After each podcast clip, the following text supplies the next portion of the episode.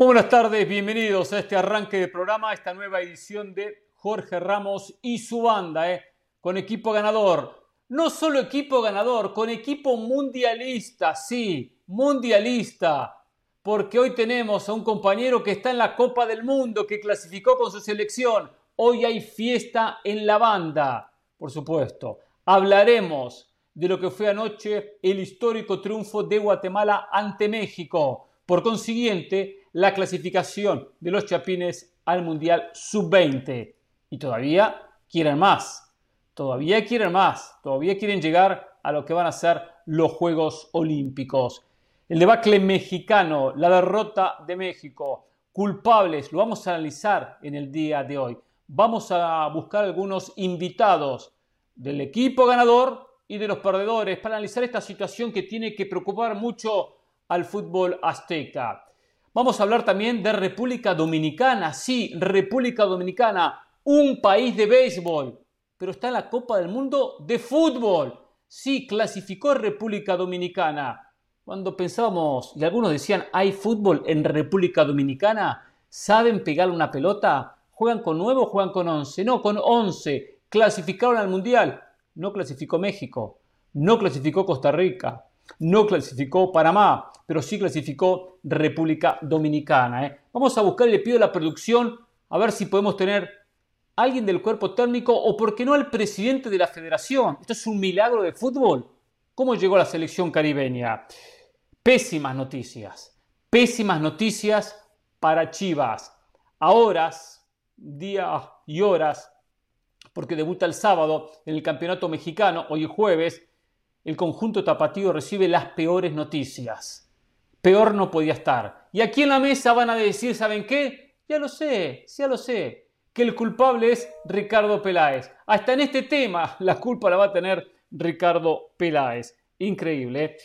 Hablamos estos días del tema del cronómetro, de los segundos, qué es lo que van a aplicar en la Liga MX. Hoy José del Valle, que trabajó, se preparó, festejó, por supuesto, hasta altas horas de la madrugada, igual se dio la tarea de traernos detalles de cómo va a trabajar este nuevo método en el fútbol mexicano para tener mayor cantidad de minutos en los partidos, mayor cantidad de fútbol.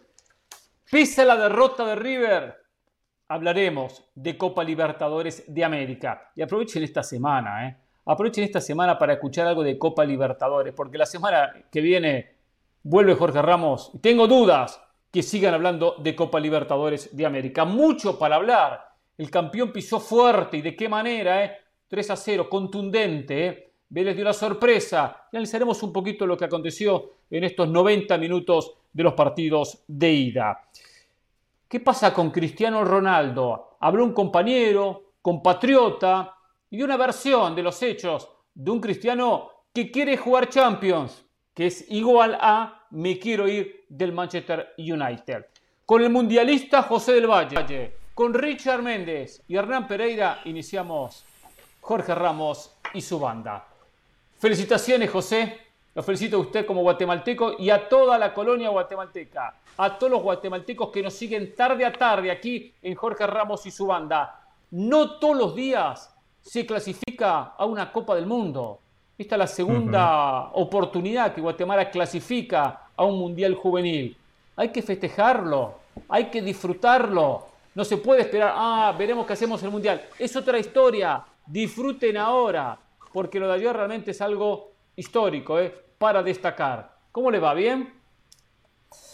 Hernán, querido, fuerte abrazo para usted, para Richard, muy contento, muy emocionado. Le había dicho el otro día, después de esa victoria contra Canadá, en el premundial eh, sub-20 de la CONCACAF, que hace mucho una selección de mi país no me emocionaba tanto. Lo de anoche, Hernán, fue una noche casi perfecta, Hernán, casi perfecta. Grité los goles, me emocioné, salí a festejar, pero me tocó dormir en el garage, Hernán Pereira. Me tocó dormir en el oh. garage. Vio, yo dije, imagino el porqué. va a ser una gran noche, estoy inspirado, eh, entré agrandado y cuando quiero abrir la puerta del dormitorio cerrado, Hernán, con llave.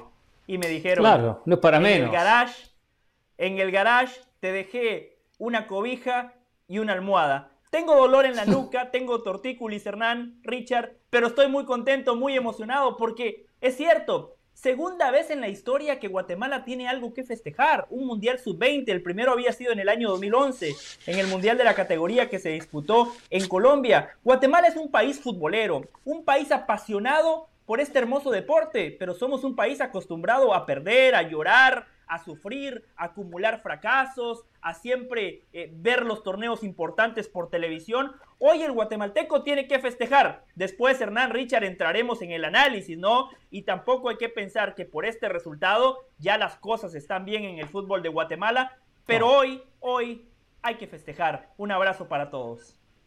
De acuerdo, después habrá tiempo para analizar, para sacar conclusiones, para crecer para apostar al 2026, porque algunos dicen que Guatemala no llega al 2026. A ver si esto le da algún aliento, alguna posibilidad. No es que ahora sean el gran candidato, ¿eh? pero por lo menos sabemos que se puede en el fútbol, ¿eh? que es posible. ¿eh? Saludos para Richard Méndez. ¿Cómo le va, Richard? ¿Cómo está? ¿Bien? ¿Disfrutó la Copa Libertadores? Pero, perdón, perdón, perdón, voy para atrás. ¿Disfrutó la Copa Sudamericana? De ratito, durante casi 80 minutos la disfruté. ¿Cómo está, Hernán? ¿Cómo está José, eh, perdonamos a Santos, a los suplentes de Santos, ellos nos perdonaron y terminamos uno a uno. Pero no importa, igual es fútbol, se gana, se empata, se pierde, esta vez tocó empatar.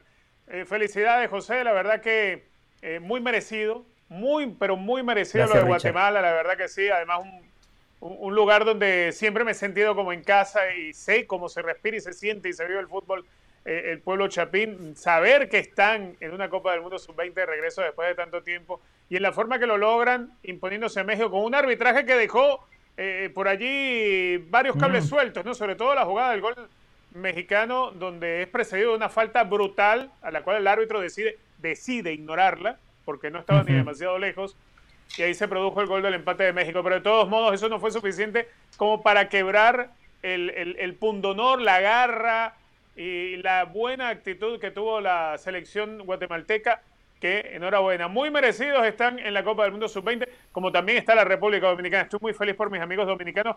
Cierto. Además que conozco desde hace varios años el trabajo que se viene haciendo en la República Dominicana, un país pequeño, un país donde obviamente el béisbol es el primer deporte y quizá el fútbol pues ni siquiera es tomado en cuenta como un deporte de escuelas y definitivamente lo que están logrando es una bofetada para los que creen que un país como República Dominicana o en su momento como Panamá o en su momento como Venezuela, como si nos van a etiquetar de un solo, etiquetar de un solo deporte. No, el corazón de, nosotros le cabe muchos deportes, le cabe mucha pasión. Y eso lo acaba de demostrar también la República Dominicana, que cuidado, ¿eh? República Dominicana y Guatemala, cualquiera de los dos se puede meter en los Juegos Olímpicos también, ¿eh? Una serie bastante linda que va a tener en semifinales. Claro, el ganador de este partido clasifica a la final del sub-20 y también clasifica a los Juegos Olímpicos, con el ganador de la otra semifinal que van a disputar Estados Unidos ante Honduras. Se conocen los dos finalistas y por consiguiente los dos equipos que van a clasificar a los Olímpicos. Es decir, no se realizó en esta edición el preolímpico, se utilizó el sub-20 como clasificatorio para ambos campeonatos. A ver, antes de entrar, antes de analizar la victoria de Guatemala ante México, antes de analizar eh, la actuación de Jorge Moreno, la figura del partido sin duda, se atajó cuatro penales. Quiero compartir una noticia mala para la gente de Chivas, muy mala. Acaba de informar el rebaño sagrado que JJ Macías sufrió una, una lesión de ligamento cruzado en la rodilla derecha, queda fuera por lo que resta del año y quizás algún mes del año entrante. Eh, totalmente descartado para lo que va a ser el campeonato que inicia el próximo sábado, eh, con, sin posibilidades, por supuesto, de ser parte de la Copa del Mundo, si bien sus chances eran pocas, pero decíamos el otro día, si tenía buen campeonato, quizás podía disputar la posibilidad de ir a la Copa del Mundo. Totalmente fuera, descartado, de 6 a 9 meses de recuperación, lamentable para Chivas, para JJ Macías, porque casualmente es un futbolista que ahora con una pretemporada, con estos partidos amistosos, podía tomar un ritmo, podía ganarse un espacio, intentar recuperar el Macías que vimos en León y que vimos en algún pasaje en Chivas, y una posición donde hoy no tiene un hombre gol, un delantero de peso. Saldívar no está a la altura de lo que pretende Chivas. El resto juega en otras posiciones, como Alexis Vega más por izquierda, buscando la diagonal, eh, Alvarado lo propio. Entonces necesitaban la presencia de Macías. Fuerte baja, dura baja para el conjunto tapatío para este campeonato que inicia en el día de mañana. Uf, devastadora la noticia, Hernán. Desde hace cuántos años venimos hablando aquí en este programa que el mal endémico de Chivas es la falta de gol, la falta de futbolistas con peso específico en ese último tercio. JJ Macías, que tuvo un pasaje rebelde donde se agrandó, se fue a Getafe, usted ya nos contó la interna de cómo se fue, quién le pagaba, increíble. Regresa al fútbol mexicano con sed de revancha y el torneo pasado desde lo físico le costó, pero cuando ingresaba en el segundo tiempo mostraba cosas interesantes. Para este torneo yo creo que se perfilaba para ser el nueve titular de Chivas, fundamentalmente porque estaba el Mundial de Qatar en el horizonte. Esta es una muy mala noticia para Chivas, para la selección mexicana de fútbol y fundamentalmente para JJ Macías. Y Hernán Pereira en esto, Ricardo Peláez no tuvo nada que ver.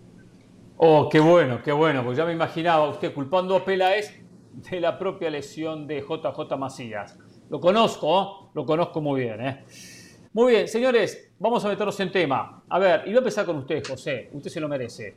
Hay, mucho para hablar sobre lo que fue esta clasificación de Guatemala, esta eliminación de México, porque en México hoy eh, están molestos, están con bronca, con desilusión, por lo que afecta a una generación, una generación que va a ser parte de un mundial si clasificaba parte eh, de unos Juegos Olímpicos y que también base de esa selección, o no la base, pero algunos futbolistas de estas selecciones, la eh, olímpica, la del sub-20, podían ser parte del proceso rumbo al 2026. Es un duro golpe para México. Entonces hay que analizar si es el técnico, si fueron los jugadores, si son los dirigentes, qué le pasó realmente a México. Pero antes de eso empecemos con el ganador, empecemos con Guatemala y empecemos a analizar un poco el partido. Lo dijo a usted, José, como guatemalteco, muy orgulloso seguramente de lo que hicieron sus muchachos, sus jugadores, los chapines.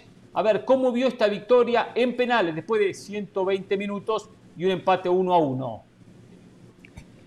Primero, eh, yo destacaría el trabajo del técnico. Eh, Rafael Loredo, mexicano, sabía que enfrente estaba un equipo superior en todas las líneas, mejor preparado, con mayor trabajo, eh, que se había tomado muy en serio esta competencia y sintiéndose inferior, planteó un partido sumamente interesante porque Guatemala le cedió la pelota a México, Guatemala se defendía prácticamente con los 11 por detrás de la línea de la pelota, pero que cuando tenía el ¿eh? balón... Algo lógico, Claro, ¿eh? lógico. Buen planteamiento. Por supuesto, yo por eso... No le, yo puede jugar ataque por ataque. Decir pero cuando tenía la pelota... Buen gol este, ¿eh? Perdón. Perdón. Claro, ya como estamos viendo, viendo las imágenes, el gol de Ordóñez, gol de cabeza, el centro, Pocas el portero de México y de cabeza consigue la apertura. Acá lo vemos. Se mete muy bien entre los centrales, ¿eh? Muy bien entre los centrales mexicanos, muy estáticos, muy parados. No tomaron la marca, no fueron a atacar la pelota y lo pagaron muy caro. Lo voy, lo a ir interrumpiendo. Si usted quiere, también pueden participar con las jugadas que estamos observando. Mientras va comentando. Esta, fue una jugada mala ¿eh? suerte. Esta, es increíble, exacto. Le pega Fidel Ambriz y pegan Esteban Lozano, que después marcaría el gol. Mala suerte y también, yo no, no lo llamo mala suerte, llamo mal posicionamiento, mal distribución de los jugadores. Porque mismo el gol, el gol del empate, también es un gol fortuito porque pega en, eh, en Lozano y, cambia la trayectoria, amontona a jugadores México, pero así como el gol es un gol, como un gol sucio, no es un gol por una muy buena elaboración colectiva. Pero es que comenzó siendo sucio desde el momento en que México roba la pelota en esa jugada. México la roba, producto de una falta que el árbitro ignora, y después se produce la situación de nuevo tiro libre para México, que es posterior justamente al momento en que México le roba la pelota a Guatemala de manera ilegal. Bueno, y esta jugada es clave. Sí, sí, cuente, José, cuente, sí. Yo, yo no vi ninguna imagen de la mano clara, ¿eh? pero diría que sí. fue mano, Hernán. Fue mano muy clara. Fue mano, muy clara. Franco ni siquiera la reclama porque él sabe que se equivocó. Y lo de Moreno, ¿no? Aquí eh, venía la primera gran atajada de la noche. Ese penal que pesa, ¿no? Increíble cómo termina fallando eh, Lozano, el hombre que había marcado el gol del empate para México, tuvo la responsabilidad y no supo manejar la presión. Gran atajada de Moreno. Y después Hernán, así se terminó el partido uno a uno. Guatemala aguantó en el tiempo extra y nos fuimos a los penales. Y aquí viene sí. la debacle de Mal ejecutado. Increíble. Pero, pero mal ejecutado, sin fuerza. Me hizo acordar una historia que después voy a contar. Un día me tocó patear un penal con público. Le pegué, así le pegué, mira, así le pegué. Así, así, igual. Igual le pegué. Así este era de Leone. Igual hay mérito para el arquero, Hernán. No, no, no, espectacular yo no le igualmente. pero el penal es pésimamente ejecutado, Richard. Mire este, mire este. Este penal. No, este es nefasto. Así no se puede pensar en ir al Mundial. No, no, no, no. Entiendo que pesan estos penales. Pero igual, así, ese también mal ejecutado, ¿eh? Sin fuerza, sin potencia. Pues no es que colocación. Este sí, este lo ejecutó muy bien. Este fue el único penal de los mexicanos bien ejecutado. Acá Guatemala bueno, fue... comenzaban los fantasmas, ¿eh? Guatemala empezó a pegarle mal. Vemos que le pegan sin fuerza, sin fuerza a la pelota. Fíjense, no son remates potentes, no son remates fuertes, remates secos a la pelota, independientemente de la posición o de la ubicación de la pelota. Son remates débiles. A mí lo que me da la sensación es que México nunca se preparó para la tanda de penales. O sea, dio por descontado que no iba a llegar a este punto y no trabajó los penales. Y en series de mata-mata, como llaman los brasileños, en serie a partido único, en serie que puedes tener alargue y penales, hay que, hay que por lo menos dentro de la última sesión de entrenamiento tener una idea de los penales, trabajarlo de alguna manera, haberle dedicado 15, 20, 30 minutos. Yo no sé si no se preparó a esta posibilidad. ¿Sabe que en un momento veo, y creo que fue el arquero mexicano, con un papelito? Alguien estaba con un papelito y se lo entregó no sé qué era, pero a mí no me extrañó, o sea, eh, que haya sido la información de los jugadores de Guatemala que habían pateado contra Canadá. O sea, tenían un la pelota y que le pasara el lateral por la espalda para generarle el espacio. Era un México ordinario que nada más metía pelotazos al área, que en eso, en eso, Hernán, sí, el futbolista de Guatemala le hace falta mejorar. Vio el biotipo eh, futbolistas que les hace falta presencia. Tienen que mejorar desde lo físico. El arquero que termina siendo la figura, ah, dicen que mide un 80, yo no creo que mide un 80. A ver, Richard un 80 mido yo y, no se ve más alto que yo. Richard mide un 80, Hernán mide unos 70 y pico. Y yo no lo veo más alto ni que Hernán, mucho menos más alto que Richard. Eso sí. Lo que sí tiene buen salto.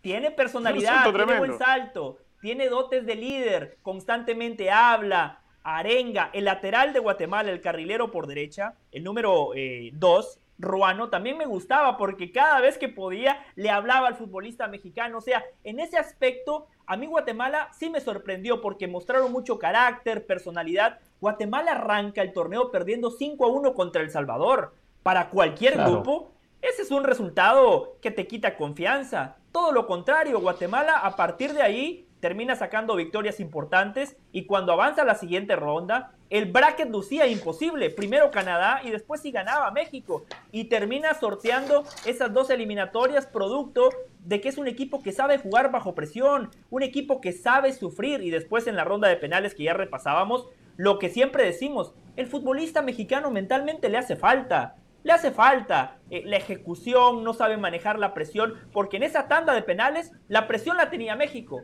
Para México era poco que ganar y poco que perder. Para Guatemala era lo contrario. Y cuando se da un partido como el que se da anoche, México dominando, el guardameta que es dominado tiene la ventaja. Porque Jorge Moreno tenía los guantes calientes, había atajado un penal sobre la hora en el tiempo reglamentario, eso le genera confianza. Constantemente lo atacaban, por lo cual estaba sumamente concentrado, metido en el partido Eulogio terminó siendo un espectador en el segundo tiempo y también en el tiempo extra y después tiene que pararse frente a los futbolistas de Guatemala.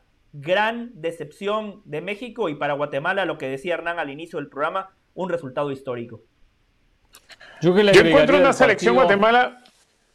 Sí, perdón, Richard. Yo le agregaría al partido lo que decía José, eh, que a México le faltó colmillo. Eh, totalmente de acuerdo que no tenía triangulaciones, que no tenía desbordes, que no tenía circuitos en movimiento. Era la obligación de ir a buscar un empate cuando estaban perdiendo por 1 a 0. después el gol de la victoria, o en el alargue también, fue el que más intentaba.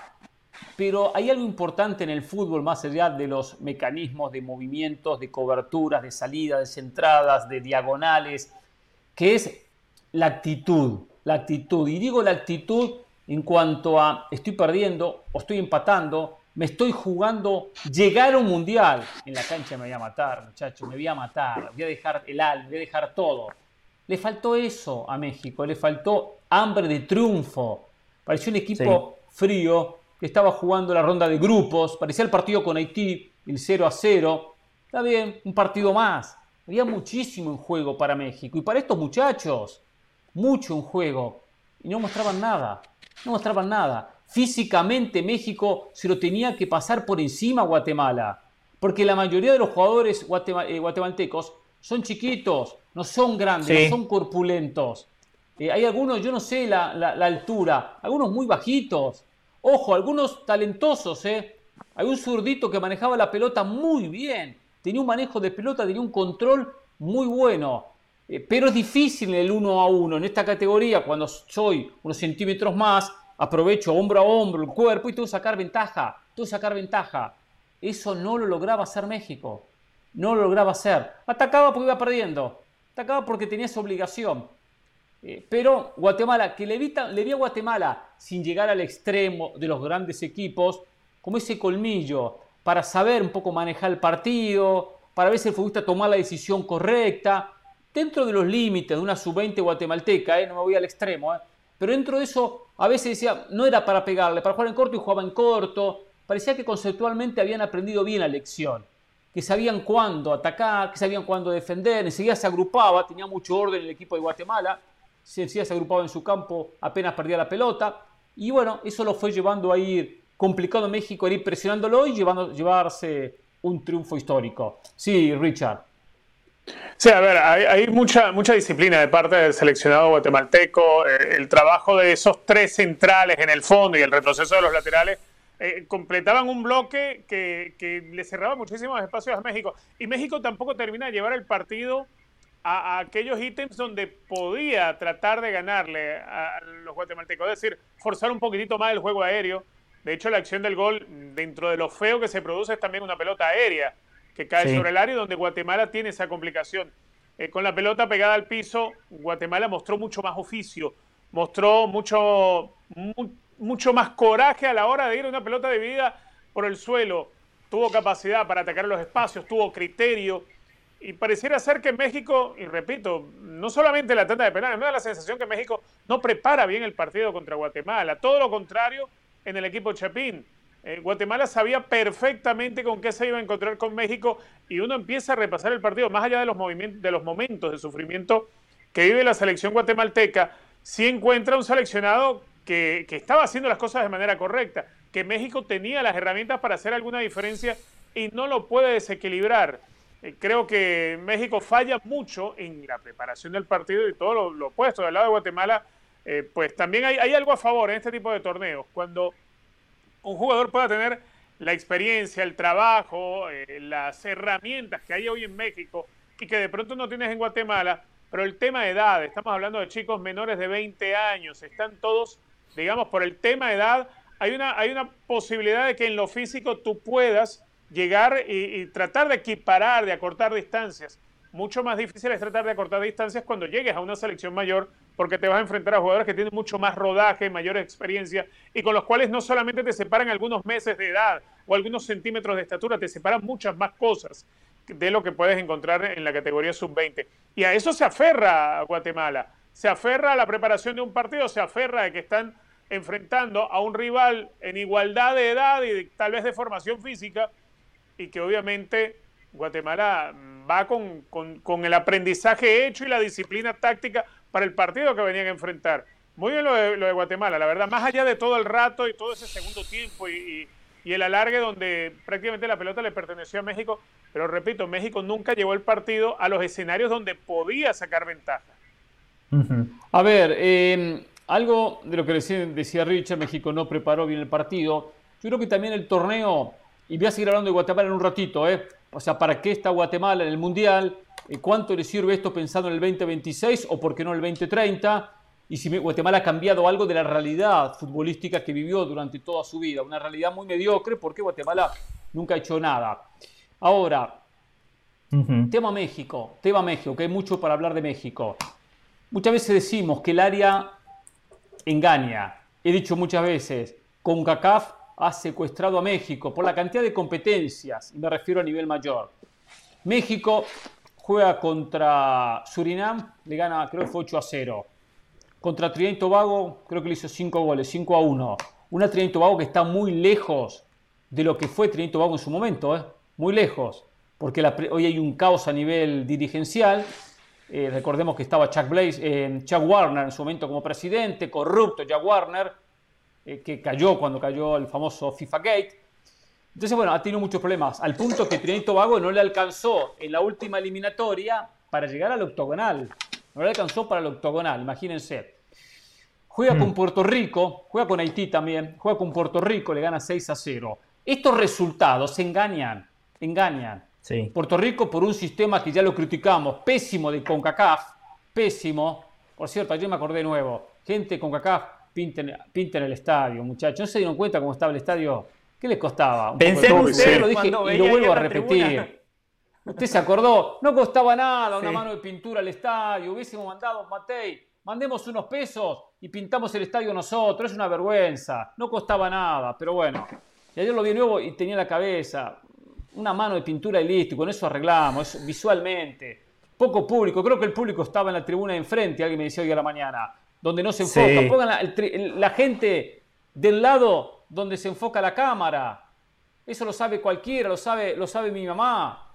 O sea, pero no, eh, no había nadie en el estadio, ya 10 personas. No, y si no te viene, regala la entrada, que vayan, lo que te interesa es que regalen se a los niños, exacto, a los niños entrada gratis, regalen la entrada, por favor. Pero bueno, em, jugó contra, contra Puerto Rico, que debutó en el campeonato en octavo de final, solamente en CONCACAF se debuta en octavo de final por esa ronda previa que se inventaron. Entonces también eso engaña, eso engaña. Y, los engañó los mexicanos. digo, engañarlo en el sentido que goleó a uno, goleó al otro, pato con Haití, goleó en el cuarto partido. Este torneo es muy fácil, ¿eh? es muy fácil. De ahí podemos descifrar el porqué de esta debacle de México. Ahora, ahora. ¿Y le puedo agregar algo sobre ese punto? Sí, por supuesto. Me gusta más que, más que engañarlo, más que engañarlo, Hernán, también al futbolista no le genera estar en situaciones de apremio, en situaciones adversas, por toda esa fase regular que usted acababa de describir. Recién contra Guatemala, México recibe el primer gol en contra. Recién contra Guatemala.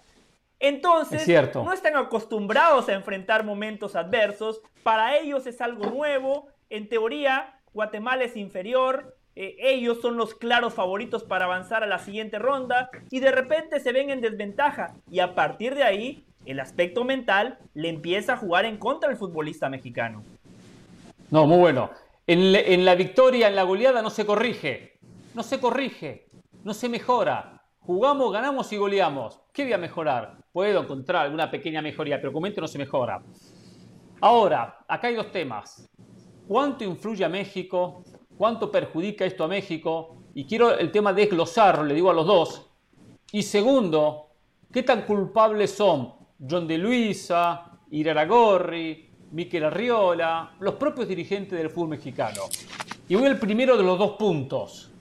¿Cuánto influye esto en México negativamente? Muchísimo, muchísimo. Mm. Sabemos que esta generación no va a jugar el Mundial 2026, pero es un paso donde uno piensa que algún futbolista de una camada sub-20 que el 2023 juegue un mundial con 20 años, puede quizás con 22 o con 23 ser parte de una Copa del Mundo. Si no va a ser la del 2026 para el 2030. La camada quedó en el aire y muy posiblemente pocos jugadores lleguen a un nivel eh, importante en el mundo del fútbol. Para el futbolista es una frustración muy fuerte un área donde domina e internamente dice, yo no sirvo, yo soy malo, pierde confianza. ¿Por qué? Mm. Porque él es parte y se siente culpable de este fracaso enorme de México. Entonces se pierde para el camino al 2026 y el futbolista empieza a irse hacia abajo. Llega a su club y no juega. Juega poco y nada. O no juega. No, me dedico a otra cosa. Yo, yo no soy buen futbolista. Empieza a sentirse inferior en vez de crecer como futbolista y especialmente algo que es fundamental que es esto, la cabecita, ¿eh? el aspecto anímico. Segundo, Juegos Olímpicos. Llegar a los hmm. Juegos Olímpicos del 2024 generaba para México una sub-23 que sí se acerca mucho más al Mundial. Porque está a dos años, porque la camada es mayor, podemos tener 23, Mundial 25, y hay futbolistas que van haciendo el recorrido y el camino de lo que es representar al país internacionalmente, en un mundial, concentrado 30 días, enfrentar a selecciones del mundo, que el país esté pendiente, que los partidos se televisen. Todo eso el futbolista empieza a aprender lo que es vestir la camiseta de la selección en esos torneos. Ya se pierde. Ya se perdió un sub-20 y un sub-23. Y después esto va trayendo en el crecimiento, en los escalones que da el futbolista, trae las secuelas, trae consecuencias. Por eso, en el aspecto deportivo, esto perjudica mucho a México. Muchísimo a México. Corto o largo plazo. Corto 2026, largo, largo plazo 2030. ¿Va a clasificar a otros mundiales? Claro que sí. Claro que sí va a clasificar. Pero termina en una camada, una generación, realmente dando un paso atrás, un, retroceso. Y pensando el técnico mexicano extranjero, y futbolista sub-20, mi equipo no juega. Pero ¿saben qué? No tiene con qué, no tiene condiciones. ¿No lo vieron en el sub-20? Ya ni los técnicos se empiezan a creer. Lo decía ayer, ¿eh? Lilini trajo al Toto Salvio, trajo a Gustavo del Petre, Dineno, tres extranjeros. La, formación de Pumas es muy buena, dice Lilini. Pero traes extranjeros, mira esto y dice, no ven, se dan cuenta que no están para jugar en mi equipo. No están para jugar. Claro. Es malísimo, es devastador desde lo deportivo lo que le pasa a México. Y justamente ayer, Hernán, usted eh, hacía referencia a las declaraciones de Mikel Arriola, ¿no? Que México es un país formador. Y aquí con Richard y con usted nos reíamos de lo que dijo el presidente de la Liga MX. Eh, poco que agregar de mi parte, usted fue muy elocuente. Por supuesto que se le termina truncando el proceso evolutivo a una generación de futbolistas, porque lo ideal es jugar un Mundial Sub-17, un Sub-20, unos Juegos Olímpicos y llegar a la selección mayor con todo ese rodaje, con toda esa experiencia, eh, con eh, muchos partidos a nivel internacional contra selecciones que te exigen, en torneos que te pueden poner en situaciones apremiantes. Para el jugador termina siendo un golpe durísimo porque esos mundiales juveniles también terminan siendo una gran vitrina. Los scouts seguramente no siguen mucho a la Liga MX, pero un mundial sub-20, unos Juegos Olímpicos, ahí están los representantes, ahí están los ojeadores buscando el talento, buscando al próximo crack, buscando a ese futbolista que a su club le pueda dar un salto de calidad. Lo de ayer, la verdad, fue un episodio sumamente triste para el fútbol mexicano porque terminan consumando dos fracasos en uno. Mundial sub-20, Juegos Olímpicos y todas esas dudas que genera el futbolista mexicano, Hernán, yo también eh, agregaría a Luis Pérez un técnico mexicano. ¿Cuántas veces dicen, no, es que en México solo le dan la oportunidad a los técnicos extranjeros?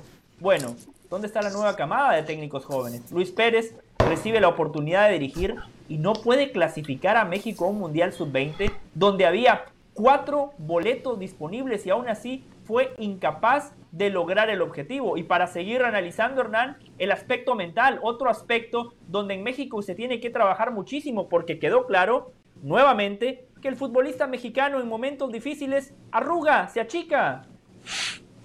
Sí, eh, que le pesa la presión. Y muchas veces José le pesa la presión porque no está preparado. No está preparado.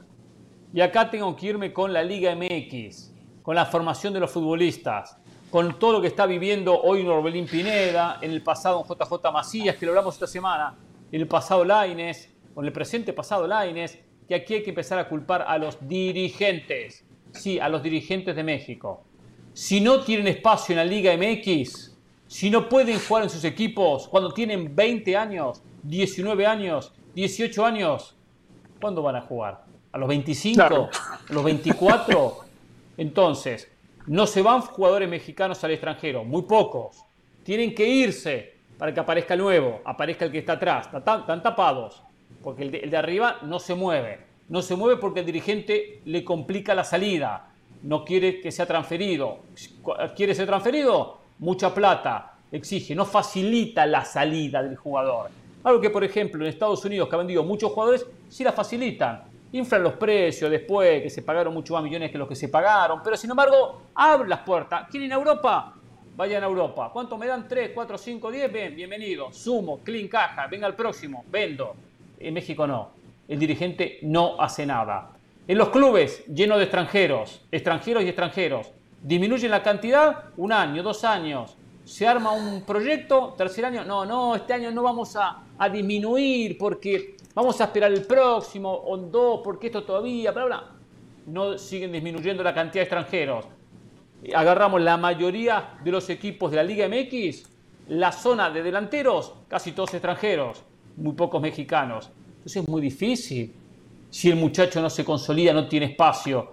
Ayer, y después hablaremos de la derrota de River ante Vélez por 1 a 0, pero acá casualmente que baile, eh, que baile. Irme, bueno, fue un baile, 1 a 0 con lo justo. Eh, Vélez, que es un equipo formador, ayer arrancó con Máximo Perrone, 19 años. Arrancó con eh, Orellano, 22 años. Nicolás Garayalde, partidazo jugó, partidazo, volante central, 22 años. En, jugó de defensa central, de defensa central, no jugó Godín, jugó Diego Gómez, 19 años.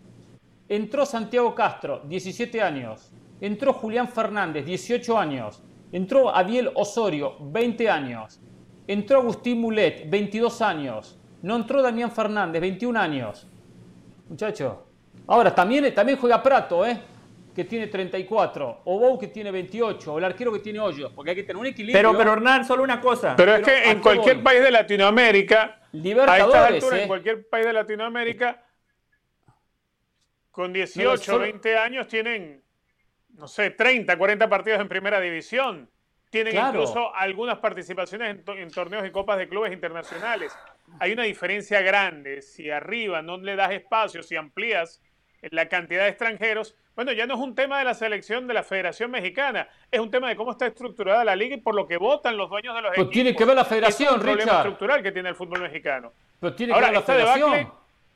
sí, bueno, la federación es la que tiene que regir por todo el fútbol. claro, pero, pero ¿quién nombra al presidente de la Liga Mexicana? No son los, los, propietarios, los dueños de los equipos del fútbol mexicano. Ese es el tema también. que mandan. A final de claro, pero a final de cuentas, el presidente de la Federación Mexicana es un empleado de los que toman las decisiones dentro de la liga, porque es así y ha sido así siempre en México. Y eso es lo que va en contra de los procesos que uno considera deben ser normales, que para elegir el presidente de una federación no solamente exista el voto de los clubes profesionales, sino de primera y segunda, sino también de las asociaciones estatales. Eso no existe en México. En México lo nombran entre, entre tres o cuatro y ya está. Y ahí queda como un empleado y queda para simplemente aceptar los caprichos de los dueños de equipo. Eso lo que hace es perjudicar a las selecciones mexicanas. Incluso este fracaso, para, para que México entienda la magnitud de esto, el mexicano de a pie entienda la magnitud, esto es peor, esto es mucho peor que aquella eliminación que tuvo el equipo de Hugo Sánchez, que quedó fuera de un preolímpico, porque aquí se le fue el preolímpico y se le fue el Mundial Sub-20, todo en una misma noche, todo en una misma noche, es mayor el descalabro. Ah, que aquella vez no, no pudiste meterle más de cinco, más de seis goles, no sé qué era que había que meterle a Haití y por eso quedaron fuera. Bueno, lo de esta vez es peor. Lo de esta vez es peor porque se quedaron sin mundial y sin Juegos Olímpicos. Ya basta de vivir del título del mundo, basta de vivir de lo que se hizo en los Juegos Olímpicos. México tiene que empezar a entender que ahora está sufriendo las consecuencias de malas decisiones que se hicieron dentro de la Liga MX, donde se ampliaron el cupo de extranjeros, donde se le cerraron las puertas al futbolista mexicano y que se llegue a esta serie de torneos, más allá de crecer con las herramientas que no tienen en Guatemala o que no tienen en Honduras, sin la capacidad para manejar emocionalmente momentos como los que les tocó vivir en el partido de ayer, sin tener quizá el suficiente roce y sin tener la suficiente preparación para jugar un partido de cuarto de final clasificatorio para una Copa del Mundo sub-20. Eso es una realidad. Lo que sí hizo Guatemala, pues en México no se pudo hacer y no se pudo hacer por la propia estructura del fútbol mexicano. Pero, pero solo, solo un par de cosas. Es que todo lo que ustedes dicen es cierto. Yo, yo no refuto absolutamente nada de lo que ustedes acaban de comentar. Pero a ver, analicemos el partido de ayer y el rival. Hablamos de que en México no se trabaja bien en fuerzas básicas. Ustedes lo mencionaron, estoy de acuerdo. Sí. Pero México pierde contra un país que tampoco trabaja bien en fuerzas básicas. México eso es peor. no le da oportunidad a los jóvenes. Guatemala tampoco. En México hay muchos extranjeros, en Guatemala también, y los extranjeros que llegan Pero- pero a no tanto, José. no tienen la calidad, Yo Quizá diría no que tanto. no tantos. No tanto quizá no tanto, quizá no tanto, pero ¿en dónde se trabaja mejor? Entendiendo que México y Guatemala no son ni Argentina, ni Brasil, ni Uruguay. De los dos países, ¿en dónde se trabaja mejor? ¿México o Sí, Guatemala? el México. México. El México. ¿En dónde se le da más oportunidades a los jóvenes? En México un poquito más. Es que No, ese es el no, problema. no, no estoy tan seguro. No creo cierto, tanto, ¿eh? No creo yo- tanto. A ver, sin conocer a fondo la realidad guatemalteca, ¿no? a ver, si hablamos de los males endémicos del fútbol mexicano en general, ustedes tienen razón. Pero la eliminación de anoche, Luis Pérez, y pongámosle nombre y apellidos, los futbolistas de México que anoche se pusieron la camiseta de su país, muchos de ellos arrugaron. El escenario les quedó grande, no supieron jugar bajo presión. Futbolistas que tienen más experiencia que los futbolistas de Guatemala. Futbolistas que tienen una mejor alimentación, una mejor preparación física, que tienen más recursos, que tienen más herramientas. Entonces, paremos de disculpar al futbolista mexicano. Coincido en todo lo que ustedes han dicho, pero agrego, los principales responsables del partido de anoche es el técnico, su cuerpo técnico y los futbolistas. Ojo, pero el cuerpo técnico No, lo están ratificando. Lo están ratificando. Cuando Hugo, cuando Hugo Sánchez quedó eliminado de los Olímpicos, en el preolímpico, a Hugo Sánchez lo despidieron. A este cuerpo técnico Sí. lo ratificaron. Y quedaron eliminados de Juegos Olímpicos y de Copa del Mundo. Ya. Ya lo ratificaron. Yo creo que van A estar ratificados porque hasta ahora nadie dice No. nada y nadie está cuestionándolo. No, nadie lo, Lo van a echar. Richard. Nadie. Lo van Sí, lo a echar, lo van a Lo ratificar. van a echar. Es más, ya lo Exacto. echaron, pero no se lo han dicho. Primero que no hay Pues sub-20. no sé, nadie no lo ha cuestionado sub-23. hasta ahora. Nadie lo ha cuestionado. No, sí lo han cuestionado, sí lo han cuestionado. Yo no voy a decir, José, que no tenga culpa a los jugadores o que no tenga culpa a Luis Ernesto Pérez, que no, sé, que no tenía recorrido como técnico. No lo tenía. Hace poco lo veíamos jugando, de Caxa, Monterrey, entre otros. Bueno, hoy dirige una sub-20. Había dirigido la sub-17 en algunos partidos. Seguramente esta misma generación. Duele más se pierde ante Guatemala, porque es verdad lo que usted dice. Guatemala no ha crecido, ni Guatemala dio unos pasos espectaculares. Estoy de acuerdo, estoy de acuerdo. Y es verdad que los jugadores arrugaron o que les pesó el partido. Bueno, hay que prepararlos, prepararlos. Y prepararlos en todo sentido. El futbolista quiere jugar, es niño y quiere jugar. No sabe todavía cómo potenciarse mentalmente. No sabe cómo todavía hacer unos buenos planteamientos. No sabe todavía cantidad de cosas que va ganando con la experiencia. Es ahí donde hay que rodearlo de gente competente. Y los dirigentes son parte de esa formación de los jugadores. Son parte fundamental. Están para tomar decisiones de fútbol. Y es eso lo que no están haciendo. Están llevando dinero para sus bolsillos. Haciendo negocio 3, 4, 5 o 6. No todos, ¿eh? Porque Juárez le debe no sé cuánta plata a los jugadores. Cantidad de plata. Y sabemos los problemas que ha tenido Querétaro y otros equipos. Entonces, hay pocos que pueden estar haciendo plata. Entonces, que el futbolista no está con la, no, no ha tenido la altura, no la ha tenido. Pero el otro día, cuando le preguntamos a Pablo Pardo por qué Macías rebotó de Europa, o por qué JJ Macías, o perdón, por qué Orbelín, o por qué la Inesqué nos dijo, le falta mentalidad, le falta mentalidad. ¿Y la mentalidad quién se la va a dar? En la formación del futbolista. Cuando se forma el futbolista. ¿Qué nos dijo Guillermo Almada? ¿Qué nos dijo Sí. Almada? Pongo un futbolista y le doy confianza y lo trabajo y le explico por qué es importante en el equipo, para que no se sienta que es uno más y que lo puse por ponerlo. No, que su rol es muy importante. Y así, muchachos, se va consolidando. Se nos, fue- nos explicó el proceso. Entonces, bueno, pero hay que hacerlo. Hay que hacerlo. Si los mexicanos no lo hacen, el futbolista llega mal preparado. Igualmente tendría que haber ganado. Eso, eso, eso lo Claro. digo, porque es más que Exacto. Guatemala. Lo que usted dice Guatemala es verdad, exceptuando el caso de extranjeros, que tengo la sensación que hay menos extranjeros en la Liga Guatemalteca que en la Liga Mexicana. No, Es que, probablemente. eh, y- extranjeros de menor calidad de los que hay en la, en la Liga Mexicana. Lo cual creo que, que no es tanta competencia para el jugador local. Yo creo que para el jugador local en México es más difícil competirle a un extranjero. A ver, un delantero mexicano, ¿cómo le compites a Gignac, a Furch, a Funes Mori. No es la misma competencia que va a tener un delantero guatemalteco con los importados para ocupar el puesto de nueve que hay en la Liga de Guatemala. Hay, diferencias también y creo que eso, eso termina igualmente de, de, ser una puerta que es más fácil de abrir para el jugador local en Guatemala que lo que sucede para el chico en México. Bueno, pero Richard, usted recién mencionaba aquel fracaso con Hugo, ¿no? Eh, Luis Ángel Landín estuvo en ese partido, si no estoy mal. Eh, fue uno de los futbolistas que termina errando goles importantes. Municipal, uno de los equipos más importantes de Guatemala, lo acaba de presentar como su refuerzo bomba.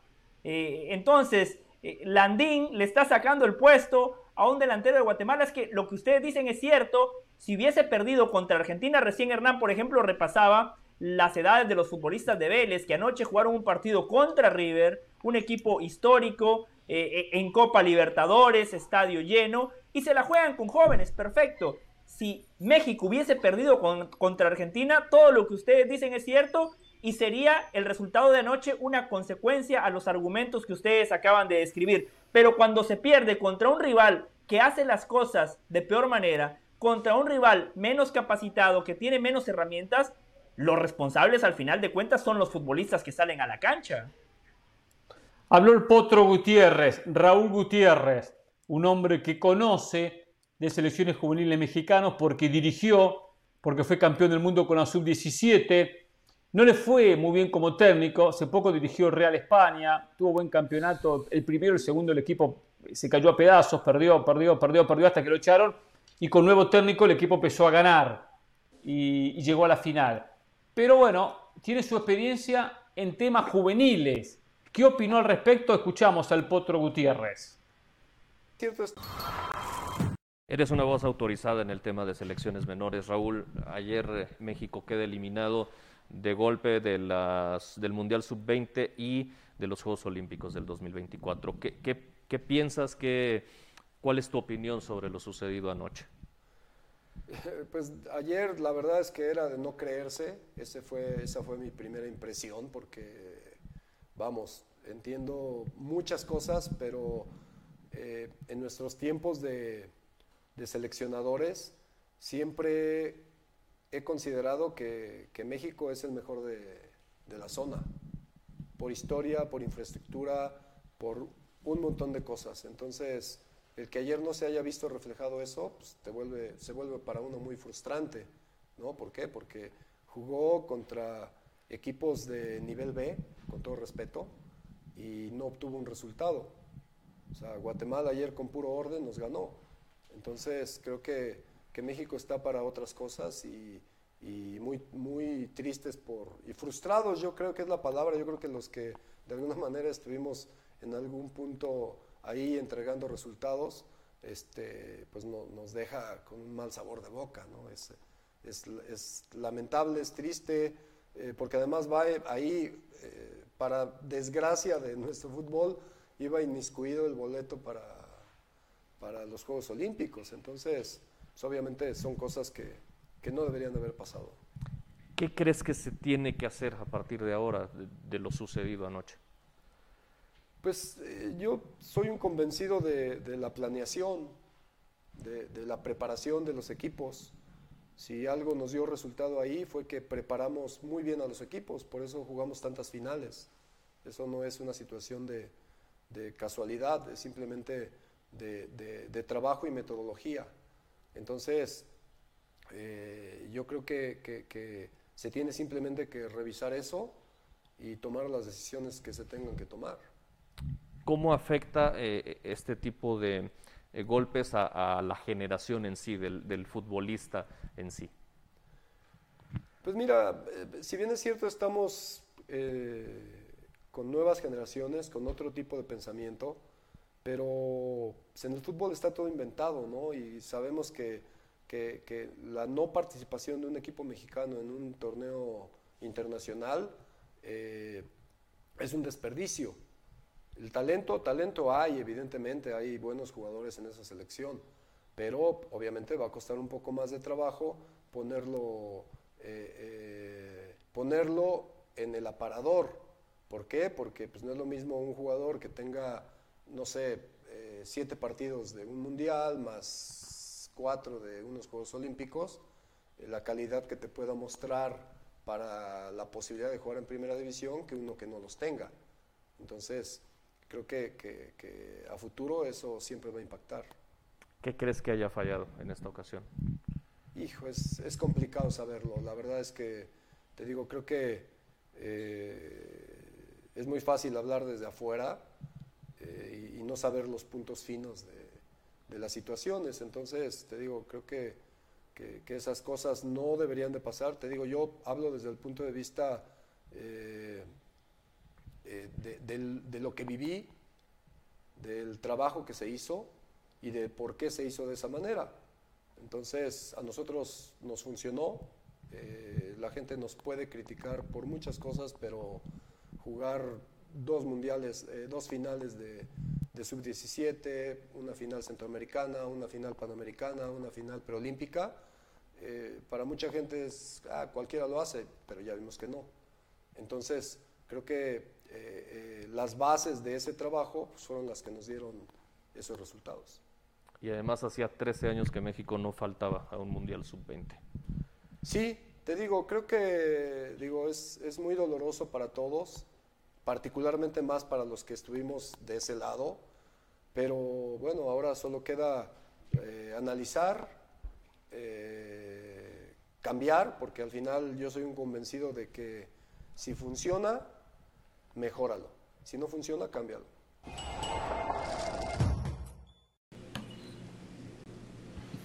Raúl Gutiérrez, voz autorizada por su pasado, por su experiencia, dirigiendo juveniles, dando su punto de vista sobre esta, esta eliminación de México. Más allá de que verdad lo que dice, se desperdicia una generación, dice cuando no se clasifica, tampoco fue muy categórico en algunos temas. Muy light. Que, eh, fue muy light, sí, en algunos temas, como la cantidad de extranjeros, no dijo nada. Y un tema que no lo mencionamos, yo solo empiezo antes de mencionarlo nos recordaba muy bien la producción, darle un ejemplo muy claro. Si yo estoy en un país y tengo 18 fábricas, 18 fábricas, que las fábricas producen X producto, pero tengo la posibilidad de tener unas fábricas inferiores, inferiores en calidad, en condiciones, pero un número de 100, 200, 180, distribuidas en todo el país. Aparte de esas 18 que están distribuidas, tener más, en pueblitos, en diferentes ciudades. ¿Dónde voy a tener mayor cantidad de producto? Con la segunda posibilidad. ¿Y qué es la segunda posibilidad? El famoso ascenso. Si hoy corta el crecimiento del fútbol con 18 equipos, automáticamente estoy poniendo una barrera. Para poder jugar en las elecciones hay que estar en estos 18 equipos. Pero si yo tuviese una liga de ascenso con opciones de ascenso, de ascenso, que el muchacho dice, acá llego, acá me muestro, juego una Copa MX, con mi equipo puedo ascender y llegar algún día a la primera división, porque hay una cuestión muy importante en los muchachos, en los jovencitos, en los chavos, que es la cuestión económica. Algunos viven lejos de donde hay un equipo, lejos de Guadalajara o lejos de Ciudad de México, y no pueden eh, eh, ir todos los días, tomarse un camión, un ómnibus, trasladarse, entrenar. Entonces se empieza a perder, se pierde en el camino. Hay un equipo que no juega por nada. ¿Qué es la liga de expansión? No juegan por nada. Y imagínense las ligas que vienen por debajo. Esa pirámide es la que va nutriendo de jugadores, porque los buenos de la última categoría pasan aquí y los mejores van pasando aquí y, y empiezan a ascender los propios jugadores. Pero si no hay formación en los diferentes lugares del país, porque se corta la fábrica, pues se cierra la industria, es mucho más complicado, es mucho más difícil. Y el ascenso y descenso es una buena puerta, una buena posibilidad para ampliar ese número de fábricas, de formadores, de equipos, de niños que de a poco se comienzan a desarrollar en el fútbol. Eso le está haciendo mucho mal al fútbol mexicano. Debería ser algo que ayudara para que el futbolista joven llegue a un club y se exhiba. Pero si comparamos ese modelo con el modelo de la MLS, la MLS tampoco tiene una liga de ascenso. Tampoco existe eso en Estados Unidos. Hay una diferencia que en Estados Unidos sí debutan chicos con 16, con 17, con 15 años, cosa que es imposible, impensable, inimaginable en la Liga MX. Eso es impensable en el fútbol mexicano. pero en Estados Unidos tampoco existe el tema del ascenso. Esta es otra. Estados Unidos está en el Mundial y podría estar también en los Juegos Olímpicos. Otra vez, Estados Unidos en algo está por encima de México. Otra vez, no solamente selección mayor, no solamente se enfrenta una liga contra la otra, no solamente en la Conca Champions, también con la clasificación a una Copa del Mundo. Igual Estados Unidos venía de fracasar en el último preolímpico. ¿eh? Claro, porque mandaron una selección sub-17. Bueno. Porque mandaron una selección muy por debajo de la edad, que es distinto. Bueno, perfecto, pero, no deja de ser un fracaso. No deja de ser un fracaso. A, lo que ustedes ya comentaban, ¿no? Más fábricas, más oportunidad para formar. Yo le agregaría que el ascenso y el descenso te ayuda a fomentar la competencia. El futbolista que juega en primera división y se la juega porque su equipo no descienda, de alguna manera es expuesto a momentos complejos, momentos adversos, distintas situaciones que le puede presentar el campeonato, un partido. Entonces, cuando llegan esos golpes, como el de anoche, estás perdiendo 1 a 0 contra Guatemala, el futbolista puede eh, recurrir a la memoria y decir, ah, pero a mí ya me pasó en aquel partido por el ascenso, tuvimos un partido difícil, pero mantuvimos la cabeza fría, no renunciamos al estilo y encontramos la manera de ganar. Entonces, al final de cuentas, México sí, en, ese tema, Hernán, aquí hubo consenso. Veo que en la liguilla estamos divididos, a algunos nos gusta la liguilla, a otros no. 12 en la liguilla, ahí todos dijimos es una exageración la abolición de los ascensos y descensos, de manera unánime dijimos se están equivocando. Y Hernán, Richard, yo les quiero agregar un tema más, un tema más. ¿Por qué, ¿por qué en México se pide la presencia de Marcelo Flores para la selección mayor cuando todavía no ha debutado con el Arsenal, cuando entrena con el Arsenal? Pero muy pocas veces es convocado y cuando es convocado generalmente va eh, a la tribuna y no necesariamente al banco de suplentes, pero ya lo piden para jugar el Mundial de Qatar, lo piden porque es El Salvador, la próxima joya del fútbol mexicano. ¿Por qué no lo incluyeron en este premundial? Si tiene la edad, que se gane un lugar, ¿por qué? Porque juega en Europa, tiene que recibir un trato distinto al resto. Este torneo hubiese sido muy bueno para Marcelo Flores, porque en Europa Sin entrena con todas las comodidades.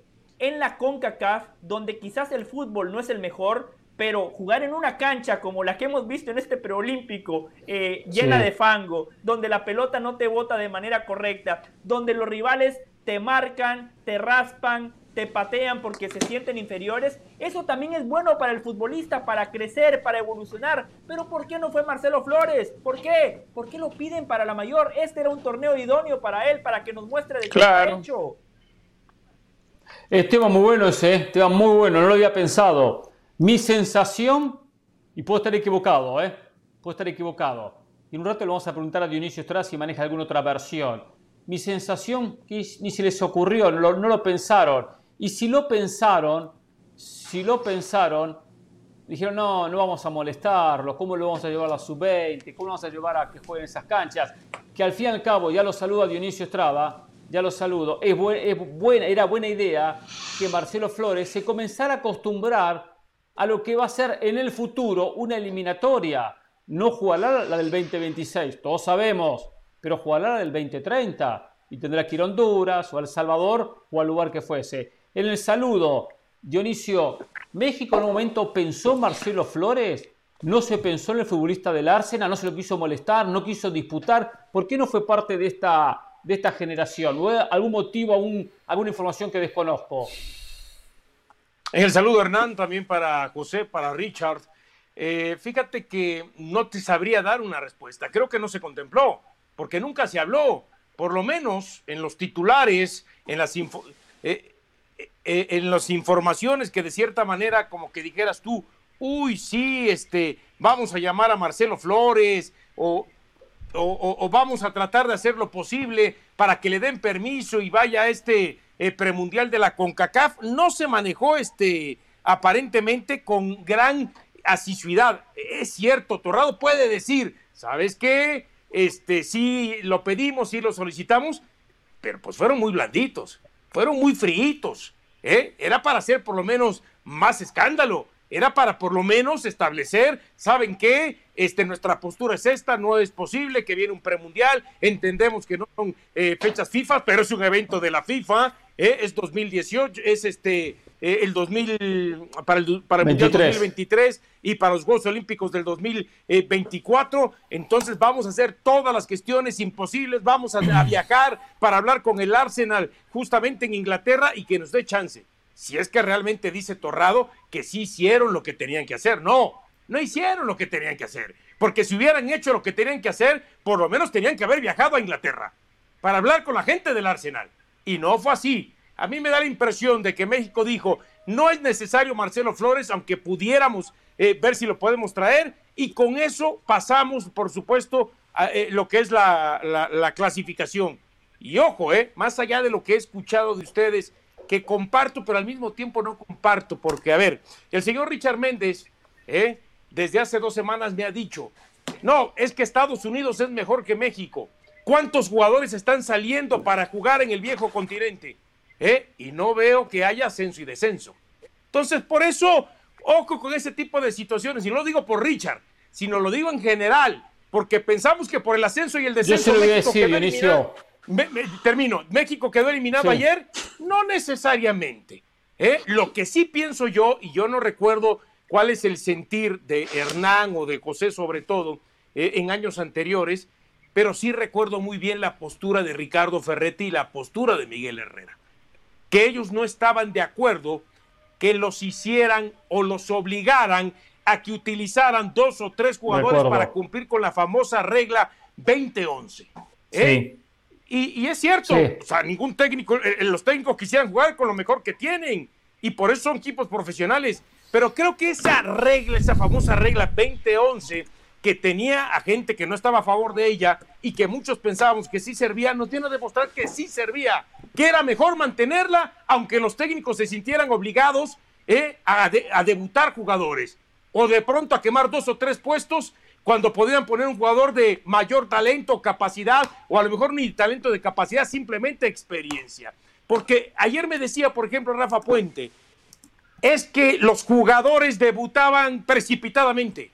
Perdón, que es precipitadamente. Cuando estamos hablando que de, queremos que el futbolista mexicano debute a los 17, 18, 19 años y no a los 23 y los 24. Prefiero que le llamen precipitadamente, pero que esos jugadores empiecen a tener lo que ustedes están solicitando. Ese fogueo, ese roce, esa experiencia. ¿eh? Es más, ¿recuerdan que hubo un equipo que descendió por no utilizar la 2011? ¿Por no cumplir con las reglas? ¿El Querétaro? Bueno, esas son las cosas que se tienen que rescatar para que no se pase lo que se pasó anoche.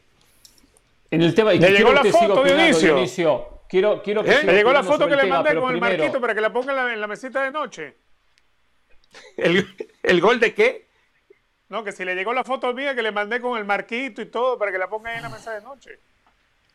Ah, Apenas sí, llega, ¡pum! a pegarme.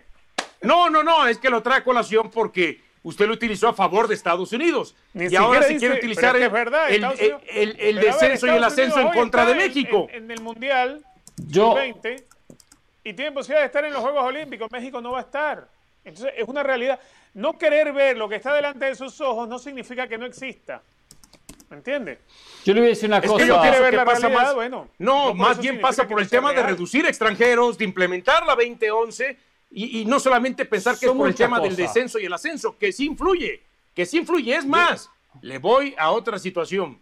Antes, antes en, la, en la, famosa liga de expansión, que si es de expansión, que creo que tendrían que explotar ahí a los jugadores eh, jóvenes de los distintos equipos, pues hay jugadores que de plano dices, ¿qué haces ya ahí? Claro. ¿Ya para qué lo utilizan? Sí. De acuerdo. Perdón, de acuerdo. Hernán. No, una cosa, con el tema, eh, yo no digo que por eh, haber sacado el ascenso y el descenso, por eso México no clasifica, es parte de un todo, es parte de un todo. Claro. Pero sí le quiero comparar con Estados Unidos en Estados Unidos existe el ascenso. Claro, existe de otra manera. Existe de otra manera, dibujado, disfrazado, como quieran. Pero existe el ascenso. ¿A qué voy? La liga la comenzaron, no recuerdo, 12 equipos, 14 equipos. Hoy son 28 equipos. Todos los años aparece o cada dos años aparece uno o dos equipos nuevos. Es decir, que de alguna manera existe entre comillas, entre comillas como un ascenso. Es decir, sectores del país que no tenían un equipo empiezan a tener equipo. Ahí van los niños, están las academias, empiezan a, a, tener la aspiración de llegar. Y bueno, entonces existe como ese ascenso, ese crecimiento. Yo digo que México tiene que armar una liga de 26 o 28 equipos. No, no. Pero sí potenciar la liga de ascenso. Como era antes, como era antes, por muchos motivos. José dio uno muy importante, la competencia, jugar con la presión de un descenso y no jugar con la presión de que hay que pagar una multa. ¿Quién la paga? La paga el dueño. A mí que me importa lo que, la plata que gaste el dueño. Ahora le pregunto algo, Dionisio. Usted nació en un lugar en, Tabasco donde no hay equipo de primera división. Desconozco qué tan cerca está, o sea, hay un equipo. ¿Cuál es el equipo que está más cerca de Tabasco? ¿Cuál es? De primera división. Bueno, antes era Jaguares de Chiapas. No, hoy, hoy, hoy, hoy, hoy, no antes, hoy. Hoy, pues no, yo creo que el más cerca es Puebla, probablemente, si la mente no me, no, no, no, no me falla, horas? me refiero hablando de primera división nacional. En camión serán como unas ocho, ocho horas más o menos. Perfecto, es imposible para un muchacho hacer ocho horas, entrenar y volver, es imposible, es imposible. ¿Qué pasa cuando en Tabasco aparece un futbolista un buen futbolista. ¿Dónde, ¿Dónde juegan? ¿Se pierden? ¿Tiene alguna oportunidad de mostrarse? Yo le digo, pero le digo comúnmente. Yo sé que hay casos y casos, ¿no? Hay quien tiene su amigo y lo lleva a probarse en el Puebla o en el América o lo que fuese. Pero en general, eh, eh, mi sensación es que esos jugadores se pierden. Que hay que trabajarlos y pulirlos y llevarlos. Pero allá voy. ¿eh? Sí. Allá voy. A, veces algunos equipos, y era el caso en su momento de Lagartos, pero sobre todo de los equipos de segunda división, no de la primera A, que hoy es la Liga de Expansión, este, hacen convenios o hacían convenios con equipos de primera nacional, ¿no? Y, eran como este, convenios deportivos de decir, mira, acá tienes eh, como filiales, un tipo sucursal. Y entonces, de pronto, este, mm. esos convenios, ¿a qué servían? Se detectaba a alguien que se sentía, eh, tenía talento, entonces se mandaban, digamos, si era el Atlante, en aquel entonces, si estaba el, el, Atlante en la capital, se mandaba en la capital para que estuviera X tiempo, digamos, tres semanas, un mes. Y a ver entonces, ahí los eh, directores de fuerzas básicas o el primer eh, eh, director técnico, el, director técnico del primer equipo, pudiera decir, ¿sabes qué? Este muchacho, sí, nos interesa, vamos a hacer que se quede más tiempo, ¿no? Vamos a trabajar. Hay otros que de plano lo regresaban. Y sí, son muchachos que a veces podían tener talento, pero el gran problema que tiene el jugador y sobre todo, no solamente el mexicano, me quiero remitir, remitir al tema tabasqueño, es muy indisciplinado. Muy indisciplinado le gana muy fácil la vida, este, eh, ¿cómo se llama? nocturna, la vida social, por lo menos. La diversión, por lo menos. Pero es un tema cultural también, eso se puede, por eso, puede corregir. Por lo, por lo menos en el, ¿cómo se llama? Por lo menos en el tiempo que yo estuve, ese era lo más, que el, patrón que más salía a relucir. Sí, buenas condiciones, pero indisciplinado. Indisciplinado porque le gustaba la fiesta, ¿no? Entonces, este, hay que trabajar mucho en eso, ellos se lo tienen que creer y ellos son los primeros que se terminan poniendo el palo sobre la rueda, hablando de esa situación, ¿no? Sí, después Hernán Richa, no nos olvidemos que en Tabasco había directivos como Dionisio Estrada, que también le querían pasar por encima al futbolista, por eso Félix Fernández en la corte de controversia iba a defender al jugador mexicano. Félix Fernández enfrentaba a Dionisio Estrada. ¿eh? eso es verdad, Dionisio. que me ha contado Félix. No sabía esa historia, ¿eh? No sabía esa historia. No, yo no iba con Félix.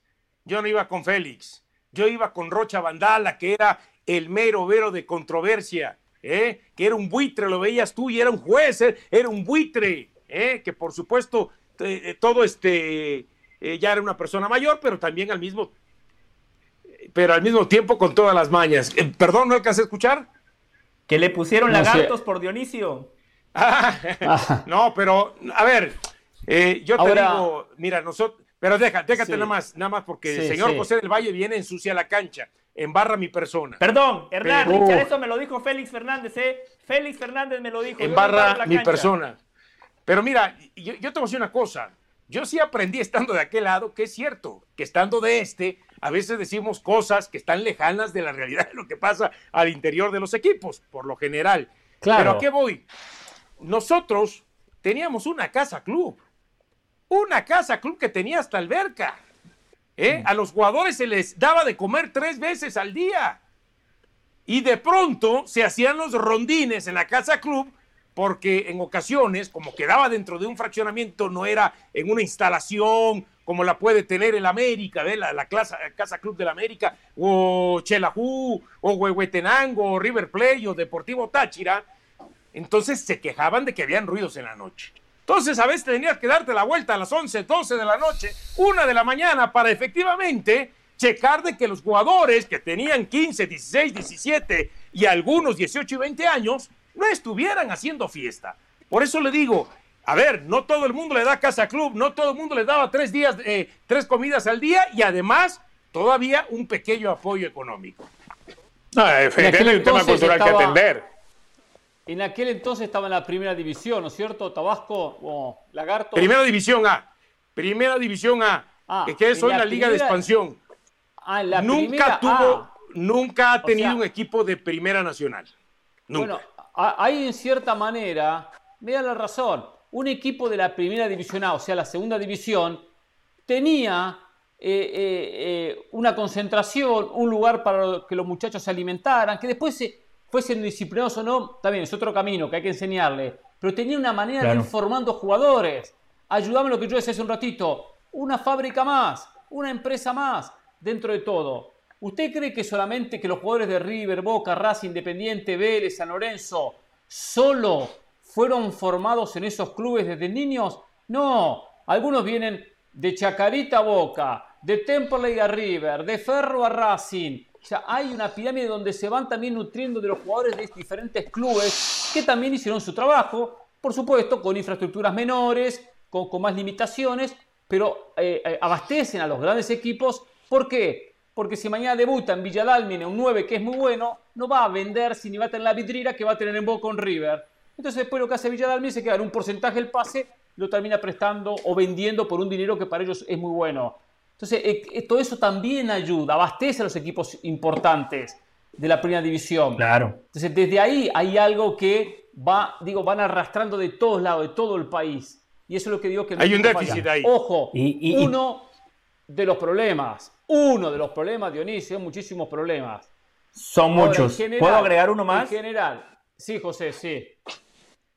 Eh, exacto, es algo multifactorial. Eh, lo que pasó anoche o lo que pasa en divisiones inferiores de México no lo podemos resumir eh, en una sola causa, ¿no? Pero le quería agregar algo. México es uno de los pocos países en el mundo, no sé si el único, no lo sé, donde la selección mexicana de fútbol o las selecciones mexicanas de fútbol en toda su categoría son negocio. Yo no conozco otra federación donde la selección sea negocio. O sea, los clubes la liga, entiendo que es una industria, entiendo que es un negocio, pero en México la selección es el negocio por encima de los clubes. Eso está muy mal. Lo decía Paver el otro día, ¿no? Eh, que él hablaba de que todo tiene que ir de la mano. Si el negocio va por encima de lo deportivo, no funciona. Si lo deportivo está muy por encima del negocio, tampoco. Pero cuando hablamos de una selección nacional, lo primordial debería de ser competir, ganar títulos y no necesariamente generar riqueza. Lo que pasa es que también estar en el área donde está México, la competencia solamente te la pueden plantear dos o tres. O sea, Estados Unidos actualmente, Canadá, si acaso, en los últimos tiempos, pero de resto históricamente México tampoco ha tenido demasiada competencia en el área, salvo casos excepcionales como lo que ocurrió anoche con Guatemala. Pero eh, en el área no hay demasiada competencia para México. Se piensa en el dinero y lo deportivo ya después veremos. Eso es una realidad. Eso es una realidad. El hecho de estar en una zona como CONCACAF es una, es una bondad que tiene el fútbol mexicano para dedicarse al dinero. Ahora, yo quiero que escuchemos, a mí me gustaría que, escucháramos, eh, sí. me gustaría que escucháramos a Gerardo Torrado, ¿no? El director deportivo de las selecciones nacionales, ¿eh? que ¿Ya renunció? Que habló justamente sobre este tema de este eh, de la eliminación del mundial, de perdón, del premundial sub-20 y que también te daba un boleto, posibilidades de un boleto a los, a los Juegos Olímpicos del 2023 en París. Y quiero que escuchemos con, atención justamente a Gerardo Torrado. Aquí lo escuchamos. Ok, perfecto. Primeramente, antes que nada, reconocemos que la eliminación que tuvimos ayer con la selección sub-20 es un golpe muy fuerte. Eh, por supuesto que estamos muy dolidos, muy dolidos por no poder participar en el, en el Mundial eh, Sub-20 de Indonesia ni en las Olimpiadas de, de París del 2024. Eh, el resultado de ayer, eh, con justa razón, se ha calificado como fracaso. no es el fútbol, no es el fútbol que la afición mexicana se merece, ni por lo que hemos estado trabajando aquí en, en la estructura de, de selecciones. El resultado de ayer es un resultado vergonzoso, el cual por ningún motivo se tendría que haber presentado. John eh, nos ha pedido un análisis profundo de la situación que pasó ayer para que se puedan tomar las medidas necesarias. En conjunto emprenderemos estas siguientes acciones. Nos reuniremos con Luis a su llegada y con todo su cuerpo técnico para hablar de la situación que pasó en el premundial. Eh, vamos a hacer un plan eh, de desarrollo deportivo para que estos jugadores de esta categoría sub-20 eh, no los perdamos en el camino, que les podamos seguir brindando competencias importantes para que se puedan seguir desarrollando y en un futuro los podamos ver representándonos en la selección mayor. Y por último, trabajaremos con los equipos del fútbol mexicano y con todas las personas involucradas para diseñar en conjunto el plan de desarrollo de estos jóvenes futbolistas. Sí, seguiremos trabajando con la estructura deportiva que tenemos, la cual es sólida y tiene una metodología clara, con un modelo de juego este, muy bien establecido y creemos que esa encaja perfectamente con las características de juego que tienen nuestros futbolistas mexicanos.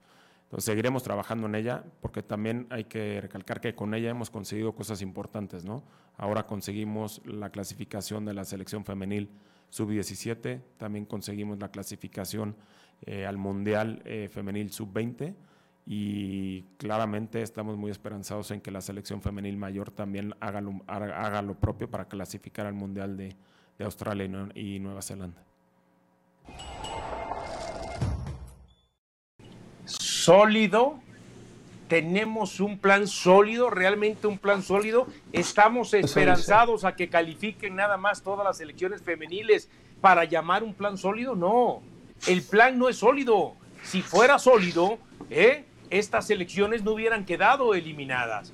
Si fuera sólido, por supuesto, yo recuerdo que cuando hubo un momento también eh, eh, importante en la época de Justino Compeán y de Decio de María, que no se clasificó, por ejemplo, en el 2002 a los Juegos Olímpicos, ¿no? Eliminados en Hershey, Pensilvania, con aquella eh, selección que dirigía Gustavo Vargas, soy el auxiliar de Lilini. Después lo que pasó con el tema de, de Hugo Sánchez, que la empresa me mandó a Nashville. No, no, tú ya vete a Nashville, no vayas a Los Ángeles. Vete a Nashville porque allá va a llegar México. México nunca llegó, ¿verdad? entonces, entonces a ver. A ver, a ver, a ver al, eh, al pie redondo, ¿se acuerda? Al hondureño que sí, sí. redondo. George Welcome. Georgie Welcome. Sí, a, Welcome, ¿no? A George Welcome. Entonces, yo, yo, lo que te digo es. ¿Qué noche en algún momento, a ver. ¿Se acuerda, eh? La noche que pasamos en Nashville. Sí, sí, sí, sí, tremenda. En el restaurante que, que, a usted le gustó y que me invitó a, a cenar junto con Jorge. Sí, la recuerdo perfectamente, ¿no? Ah, no, pero ese no fue en Nashville, fue en Columbus, creo. Pero bueno, ya lo que, le quiero, cantar. ah, eso fue en Columbus. Eso fue en Columbus. No, en Nashville usted se metía en los bares a cantar, ¿no se acuerda? ¿No se acuerda ah, que, entraba, que entraba y se ponía a cantar en todos lados? Y a bailar, y a bailar ah, también. Y a bailar. Dionisio, ¿en qué, ¿en, qué hotel, ¿en qué hotel de Columbus fue esa noche que pasó con Jorge No, no, no, qué interesado, mire qué interesado quedó José. Sí, José la agarró sí, al aire, eh, la agarró en sí, sí, sí, a pedir, claro. a. Oye, no, pero yo recuerdo que en aquellos momentos este, se empezó a pedir la cabeza del presidente de la Federación Mexicana de Fútbol. ¿eh? Y a, ver, esto, ojo con lo que pasa en el Mundial del 2026, porque, perdón, del 2022 a fin de año. Si México no pasa la primera ronda, entonces yo no sé si el señor John de Luisa vaya a seguir al frente de la federación. El otro día el señor eh, Pereira ya adelantaba algo, ¿no? En el tema de que los dueños o presidentes del equipo están, de equipos están hartos de Gerardo Martino. Y yo me enteré por ahí que al interior se dice, eh, que al interior se dice que yéndose Gerardo Martino, que el puesto de Torrado también está tan valiente. ¿eh? Entonces, a la hora de la hora, en diciembre capaz, y nos quedamos sin presidente de federación, sin director deportivo de selecciones nacionales y lógico, sin director técnico, ¿eh? Y, ¿Eh? Dionisio, le agrego algo, porque seguramente usted no vino ese día. Hace unas semanas yo conté que ya está la hoja de ruta. A John de Luisa ya le están buscando un puesto en FIFA, porque usted sabe, es del establishment, es uno de los consentidos, lo quieren ubicar en FIFA y el puesto de John de Luisa lo estaría tomando eh, Irraragorri, que ha tomado muchísima fuerza política en el fútbol mexicano. Eso es lo que a mí me dijeron hace un par de semanas, Dionisio. Sí, y no lo descarto, ¿no? No lo descarto que pudiera ser. Hay que recordar que a John de Luisa lo vienen preparando el grupo Televisa, más allá de que la relación no es tan buena entre el propio John de Luisa y el dueño del grupo Televisa, Emilio Azcargallán, pero lo, han preparado justamente para ocupar los puestos de FIFA, para ocupar esa relevancia que en algún momento eh, en, su, en su tono, por así decirlo, o en su nivel, lo tuvo Guillermo Cañedo de la Bárcena, no Guillermo Cañedo Acuay del hijo, Guillermo Cañedo de la Bárcena. Sí.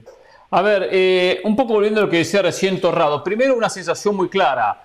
John de Luisa le dijo, quiero ver qué fue lo que pasó. Averigua, investiga, entrevista, habla, mira, analiza, dame un reporte. Ya está. Donde Luisa se lava las manos, manda un mensaje torrado. Vamos a darle al jefe, por lo menos el jefe en este momento, un reporte de lo que pasó. Cabeza que van a cortar, la de Luis Ernesto Pérez.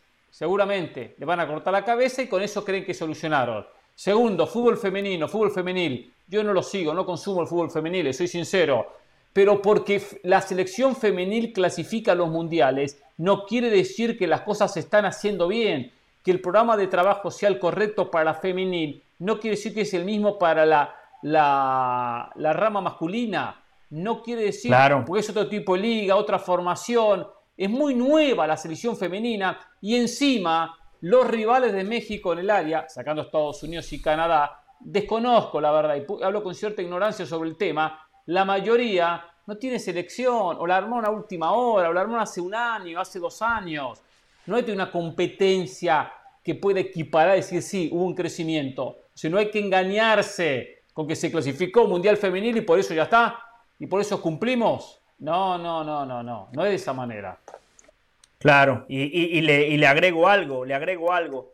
Nosotros ya ofrecimos muchos argumentos del por qué México fracasa a nivel juvenil Seguramente Gerardo Torrado va a llegar a las mismas conclusiones cuando haga ese estudio y le va a decir a los dueños del fútbol mexicano, eh, la verdad que nos equivocamos al abolir el ascenso y el descenso. Pero los dueños del fútbol mexicano tienen claro por qué tomaron esa decisión. Porque en ese momento Atlas y Chivas estaban en la quema del descenso. Lo hicieron para proteger a Chivas, que es un histórico del fútbol mexicano, y al Atlas, que por Irradagorri ha tomado mucha relevancia en los escritorios del fútbol mexicano. Cuando digan, ah, es que la liguilla ahora es de 12 y nos pasamos, los dueños del fútbol mexicano le van a decir, lo que pasa que en los repechajes y en la liguilla es donde nosotros hacemos la plata, eso no lo vamos a cambiar. Le va a decir, y es que jugamos con muchos extranjeros, y ahí los que están por debajo de los dueños van a decir, no, no se metan con el negocio del fútbol. O sea, nosotros con la compra y venta de futbolistas generamos muchos millones de dólares. Entonces, Hernán, cuando lleguen a todas esas conclusiones, cuando presenten el estudio, los dueños van a decir, ok, muchas gracias y van a hacer lo que usted acaba de decir. Nada más cambian la cabecita, cambian la imagen, se va Torrado, llega el próximo, se va Martino, llega el próximo, se va John de Luisa, llega el próximo, pero no hay cambios reales en las estructuras del fútbol mexicano. De acuerdo, totalmente de acuerdo. Hay una cosa importante, a ver si están de, de acuerdo. Perdón, los efectos del COVID. Eh, hay un tema importante. La página se va a pasar, va a pasar la página. México no va a jugar Indonesia 2023, no va a jugar los Juegos Olímpicos del 24. Era importante para el fogueo de los muchachos, de las diferentes generaciones. Eh, va a armar una selección para el 2026, sin duda, porque tiene jugadores. Y este juego se va a olvidar y va a clasificar al 2025, el otro Mundial Juvenil, o va a clasificar con la sub 17 o a los Juegos Olímpicos eh, del 2028. Va a clasificar. Una sí, otra no, la mayoría va a estar clasificando. La página pasa. Pero yo lo que voy que esto ya son avisos, señales. Que si bien esto no hay que hacer tanto drama desde el punto de vista que no se juega un campeonato de 3, 4 o 5 partidos o 7, pero que se va a jugar el otro. Es decir, de repente el drama no está tanto en no jugar un sub-20 o no está tanto en no jugar unos Juegos Olímpicos. Estados Unidos no jugó la última Copa del Mundo y después no hubo tanto drama y siguió y creció. Y hubo selecciones. Un día recuerdo Argentina y Brasil eran dos grupos de cinco, clasificaban tres por, dos por grupo y no clasificó ni Argentina ni Brasil. Troviani dirigía la selección argentina sub-20, jugaban en Mendoza y no clasificó a la ronda final. Y de cinco clasificaban dos o tres y terminó no sé si cuarta o quinta. Y no pasó nada. Es decir, a cualquiera le puede pasar que tropiece en un campeonato y no clasifique. Pero yo lo que voy, que últimamente hay muchas señales. Es como el fútbol. El fútbol avisa. Siempre digo, en la cancha hay señales. Están desbordando, lo están desbordando. Y después viene un desborde y viene el gol. Hay señales. Y, y en estos aspectos también hay señales. Y las señales no son muy positivas. ¿Y a qué voy? Independientemente de si hubiese clasificado o no se hubiese clasificado, o lo que dije de los torneos, hay señales que la vemos constantemente. Orbelín Pineda no encuentra equipo en Europa. Jugador de selección mexicana. Bueno, su representante, mismo, bla, perfecto. Macías fue y a los seis meses lo mandaron de regreso. Laines va y no juega en el Betis y el Betis quiere venderlo. Entonces digo, son muchas cosas que se empiezan a acumular. Son muchas cuestiones. Vemos que Martino hace una selección dentro de lo que puede, la selección empieza a caerse y le cuesta ganar como local en el Azteca. Entonces digo, se están sumando muchas situaciones, muchos mensajes, muchas señales que México tiene que agarrarla. No mm. simplemente un sub-20 que no se clasificó, no un sub-23, sino la suma de situaciones que no se está creciendo. Se está yendo hacia atrás. Tampoco hay cambios ni autocrítica. Eso también es cierto. Eso es cierto. Pero la sensación es que, que hay muchas señales que indican que México no está transitando por el camino correcto. No aparecen nuevos jugadores. Aparece, bueno, Marcelo Flores. Pero un Marcelo Flores que se, creó, se crió en Inglaterra y de México tiene muy poco. Está bien que juegue en la selección, no digo que no juegue pues se formó en Inglaterra. Entonces tampoco engañarse con eso. Coincide Dionisio en ese tema de que hay que preocuparse por la suma de situaciones que se dan más allá de lo que pasó en el día de ayer, que México no está creciendo, no está evolucionando. El problema, Hernán, es que usted, José, Richard, yo lo podemos ver de esa manera, pero los directivos y los federativos del fútbol mexicano lo ven como casos aislados. ¿eh? lo ven como que, y nos pasó, pero no nos tenía que pasar. ¿Por qué? Porque sí habíamos trabajado bien. Fue algo que se terminó dando, ¿no? Y no lo toman como la suma de muchas cosas que se vienen haciendo mal. Recuerdo que alguna vez, este, y fue justamente con usted, señor este, Pereira, tuvimos un intercambio de eh, ideas, porque yo le decía que no era posible que en este caso John de Luisa, si no mal recuerdo, o, no sé si era John de Luisa o Decio de María, eh, ellos decían o daban a entender que mientras ellos estuvieran trabajando bien este, las elecciones que nos representaban en Juegos Olímpicos y en los Mundiales Juveniles, entonces ya con eso ellos justificaban. Y yo le decía en aquel momento que no, que no era así, que ellos tenían que, por supuesto, ser más estrictos ¿eh? también en la, calificación o cómo veían ellos a la selección mayor. ¿eh? Y no solamente es llegar al Mundial y ver si llegábamos al famoso quinto partido. Entonces, yo le decía en aquel momento que ellos más bien utilizaban las selecciones menores como el escudo y el argumento para decir, se está trabajando bien, aunque no se estuviera trabajando bien. Y bueno, ya nos empezamos a dar cuenta de todas esas cosas que, como decimos, dice usted, se suman y se meten a la canasta, no son casos aislados, no son hechos aislados, no son situaciones aislados, son el resultado de que en algo ¿eh? a lo largo de este camino, de estos últimos seis o siete años, algo estás haciendo mal. Algo estás haciendo mal. ¿eh? Y a veces esa medalla, por ejemplo, de bronce que termina ganando México merecidamente, pero a veces que me da la impresión de que termina maquillando, por ejemplo, nuestra, nuestro real, nuestra real eh, eh, forma de trabajo o estatus de trabajo. Porque hay que decirlo, en el premundial, que fue en aquella ocasión, en, perdón, en el preolímpico, que fue en aquella ocasión en México en el mes de marzo, ¿eh? México no pasó de manera tan brillante como se esperaba. Y después, yo no esperaba medalla, me terminaron callando la boca, se ganó una medalla, pero insisto, a veces ese tipo de logros también nos hacen mal, porque pensamos que se está trabajando muy bien y no es así, ¿eh? Claro, porque son logros que, que te permiten, primero, que te permiten sostener el negocio y las montañas de dinero a veces no te permiten ver lo que en realidad está sucediendo. Todo esto se empieza a desmoronar cuando esos fracasos te tocan la parte de los negocios. Está bien, para, para México, para las televisoras, es una pérdida económica fuerte no clasificarse a un mundial y a unos Juegos Olímpicos, porque seguramente ya habías comprado los derechos de ese mundial, seguramente ya compraste los derechos de transmisión del Juego Olímpico, por ejemplo, de los Juegos Olímpicos. No clasificar es una pérdida económica en patrocinio, sí, pero definitivamente no te termina de, tumbar la cantidad de negocios que hay en torno al fútbol mexicano. Mientras eso no se toque, no se va a ver de otra manera que como hechos aislados estas eliminaciones.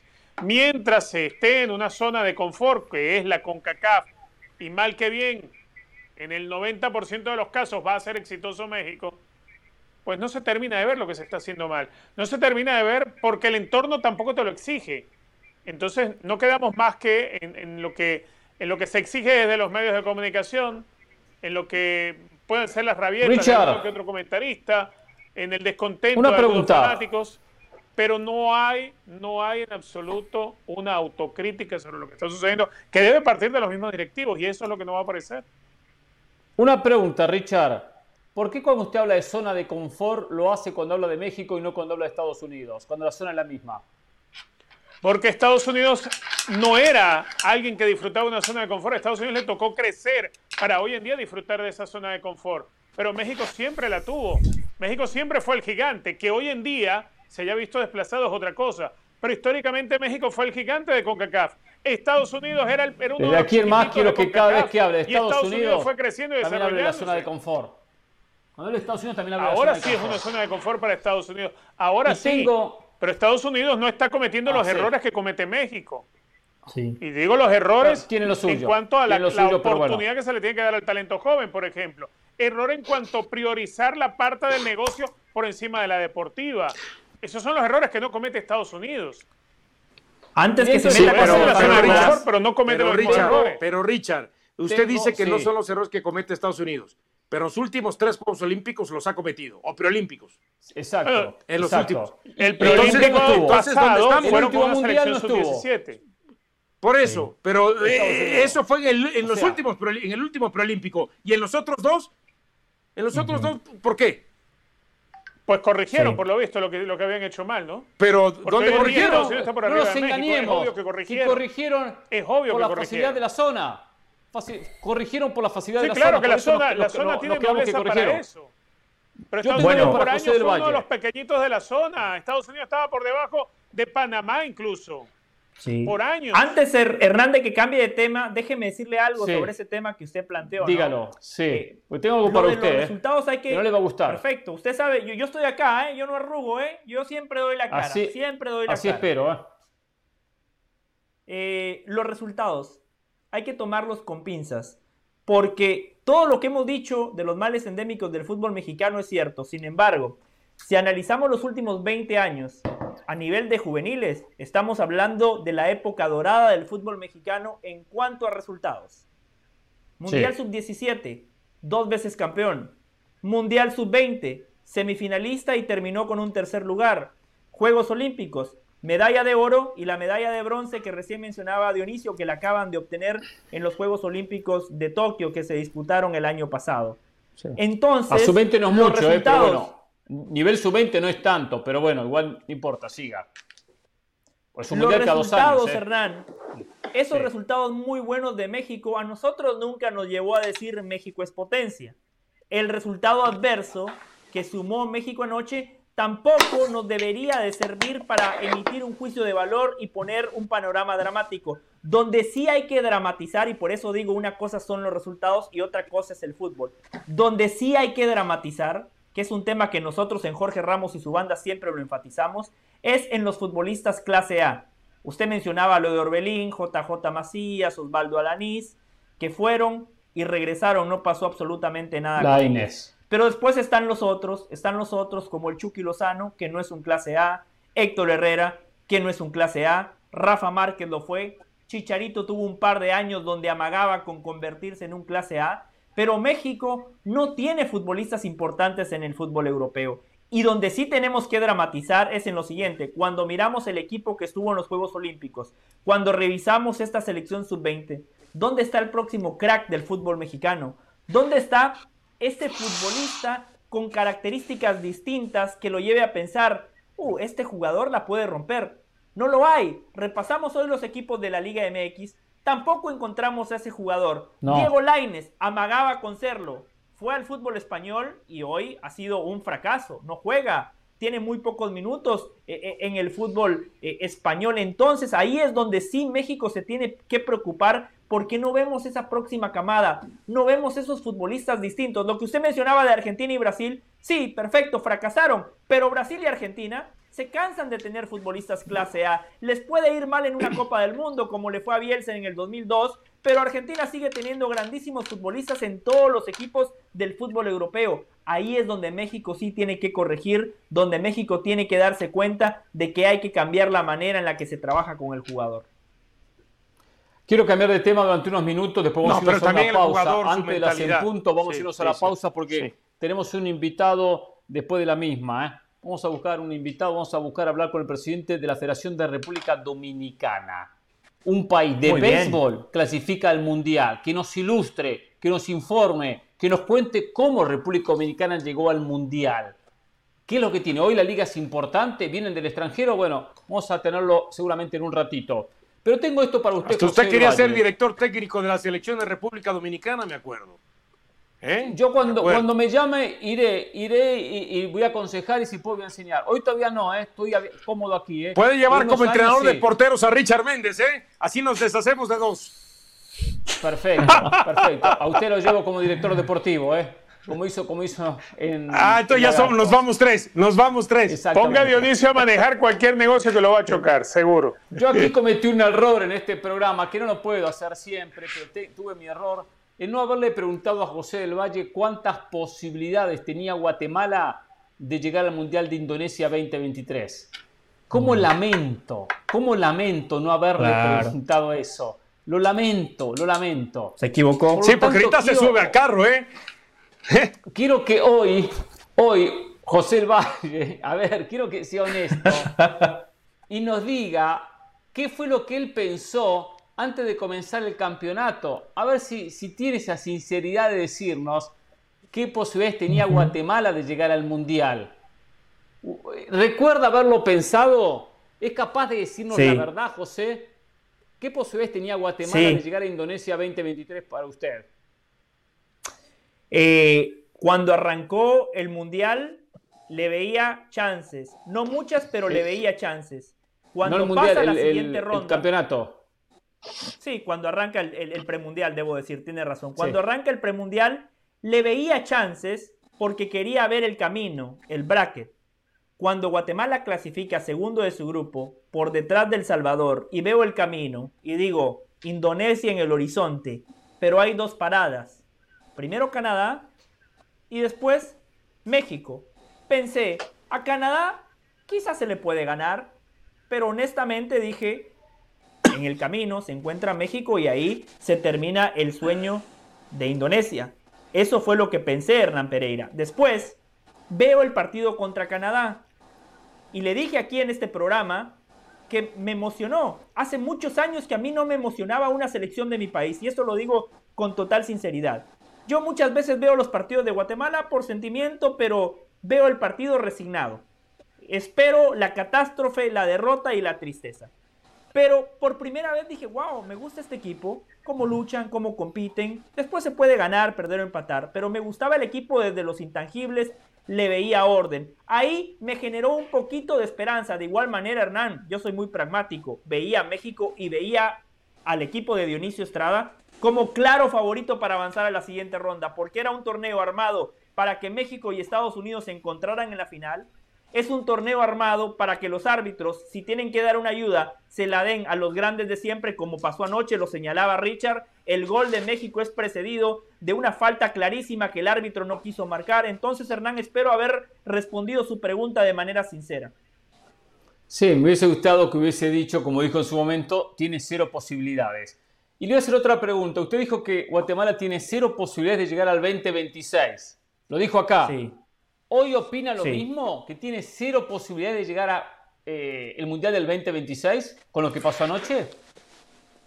Opino lo mismo. Eh, Guatemala no va a clasificar al Mundial de 2026 porque recién se lo decía cuando hablábamos de los resultados de México en eh, selecciones juveniles. Para mí eso no es un parámetro de lo que pasa en la competencia de verdad con las selecciones mayores.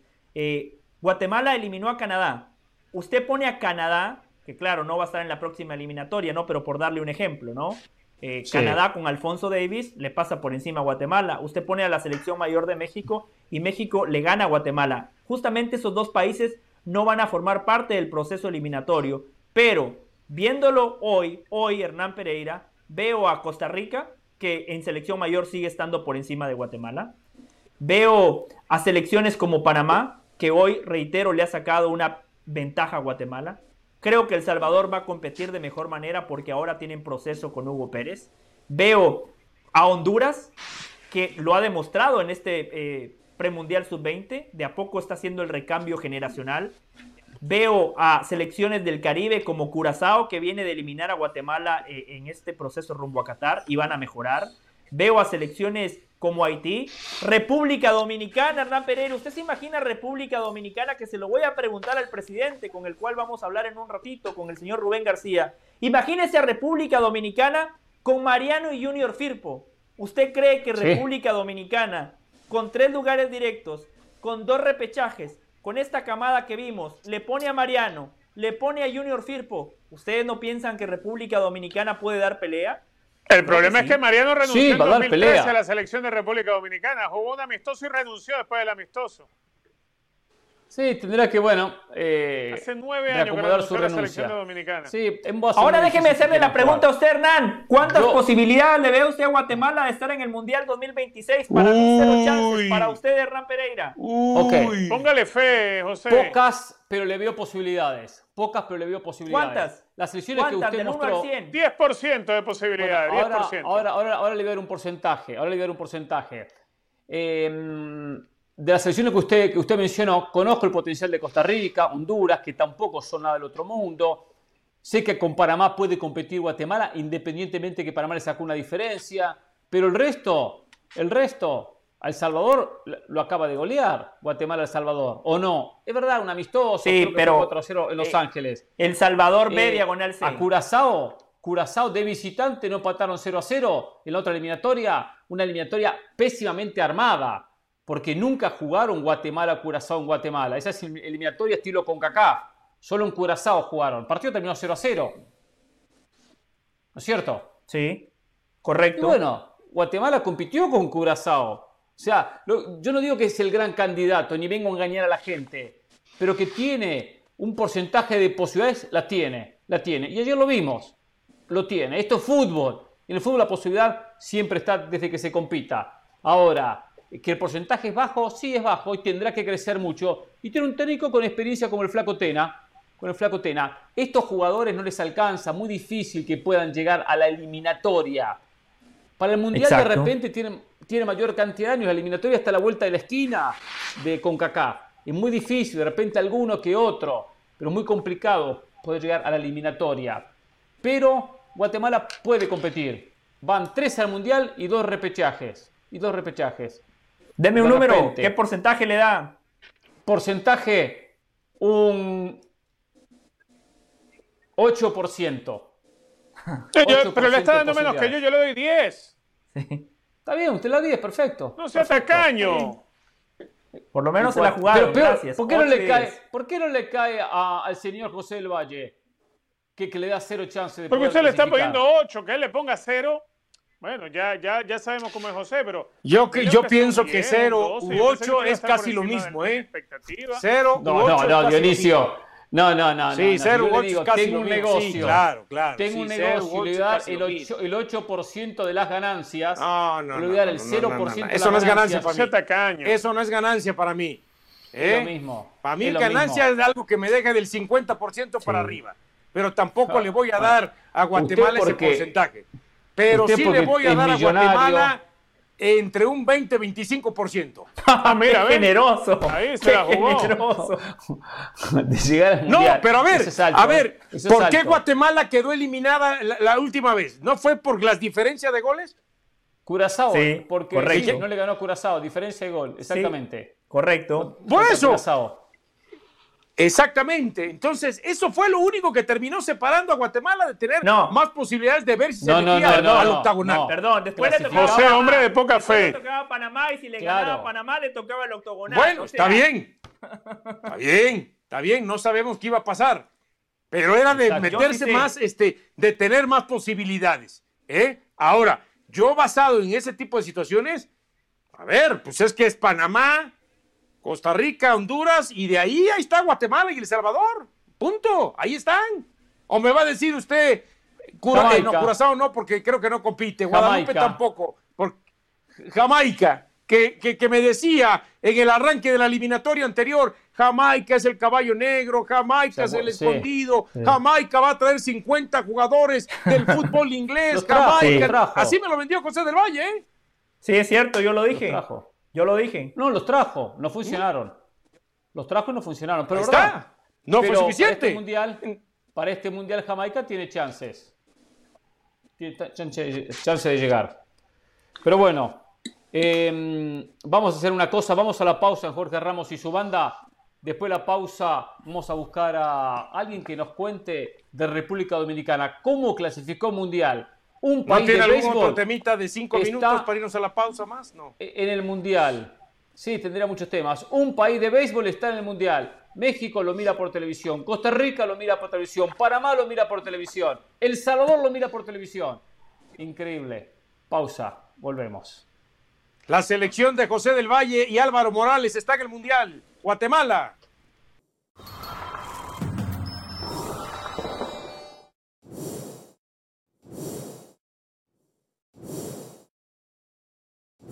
La editorial del día es traída a ustedes por State Farm. Como un buen vecino, State Farm está ahí.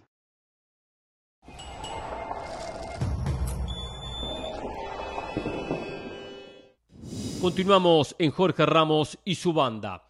Les recordamos que ESPN Plus es la casa de todo lo mejor del mundo del deporte. Y para hablar de otras disciplinas, hacemos contacto con Sebastián Martínez Christensen.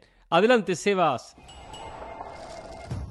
Seguimos con todos ustedes aquí en ESPN Plus, día número 4 en Wimbledon, otra vez la lluvia y también un lindo arcoíris fueron protagonistas aquí en este jueves en Wimbledon y está claro que fue una jornada irregular, tal vez pudiésemos llamarla de esa manera para los latinoamericanos. Hay la oportunidad desperdiciada para el argentino Diego Schwartzman, quien enfrentaba a Liam Brody y cayó en cinco sets, mostrando pasajes de muy buen tenis, pero también él mismo admitió que si tal vez tiene algo que reprocharse cuando nos contaba esta tarde después de su derrota era su actitud en ese último parcial. Sintió que la frustración le ganó de mano. Brody es el mismo rival que había derrotado en segunda ronda en la edición anterior de Wimbledon y Schwartzman se despide de este Wimbledon. El hecho de que no haya puntos, a su juicio, le hace que le duela un poco menos, pero también el hecho de que no haya puntos le hace ahora ir a atacar la gira de polvo de ladrillo en Europa. Se va a quedar por estos pagos antes de irse a Norteamérica para la gira de cemento. Schwarzman se despide entonces prematuramente de Wimbledon. Daniel Galán, el colombiano, el tercero ahora oficialmente en la historia en estar en tercera ronda de Wimbledon, avanza sin jugar. El COVID sigue haciendo estragos. Aquí en Inglaterra, Roberto Bautista Good, quien venía a ser final en esta gira de césped en Mallorca y a la vez quien ha tenido mejores resultados de lo que uno pudiese pensar en esta superficie teniendo en cuenta su estilo de juego. No se pudo presentar por COVID, Galán avanza sin jugar. Y si bien enfrentará a Brandon Nakajima, un rival que él dice es muy constante y te exige concentración máxima, y si bien no es la manera en la cual quería avanzar, admite que se sienta afortunado y que va a intentar aprovechar la oportunidad.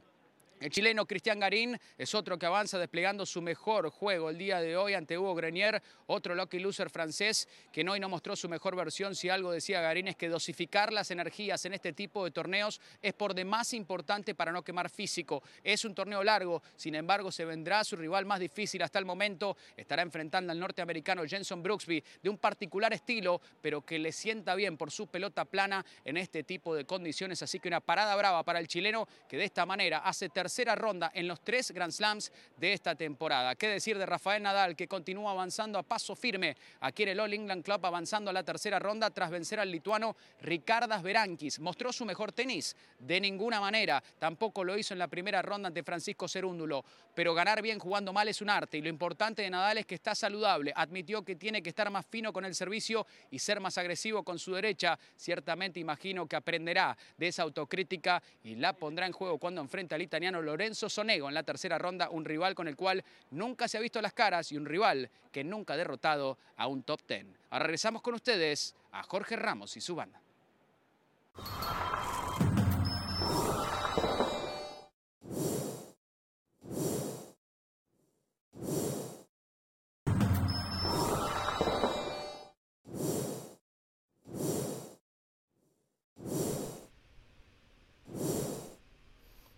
Sin dudas que la jornada ayer del torneo preolímpico de la CONCACAF no tuvo solo una sorpresa, lo que fue la victoria de Guatemala ante México en los lanzamientos desde el punto penal y dicha clasificación.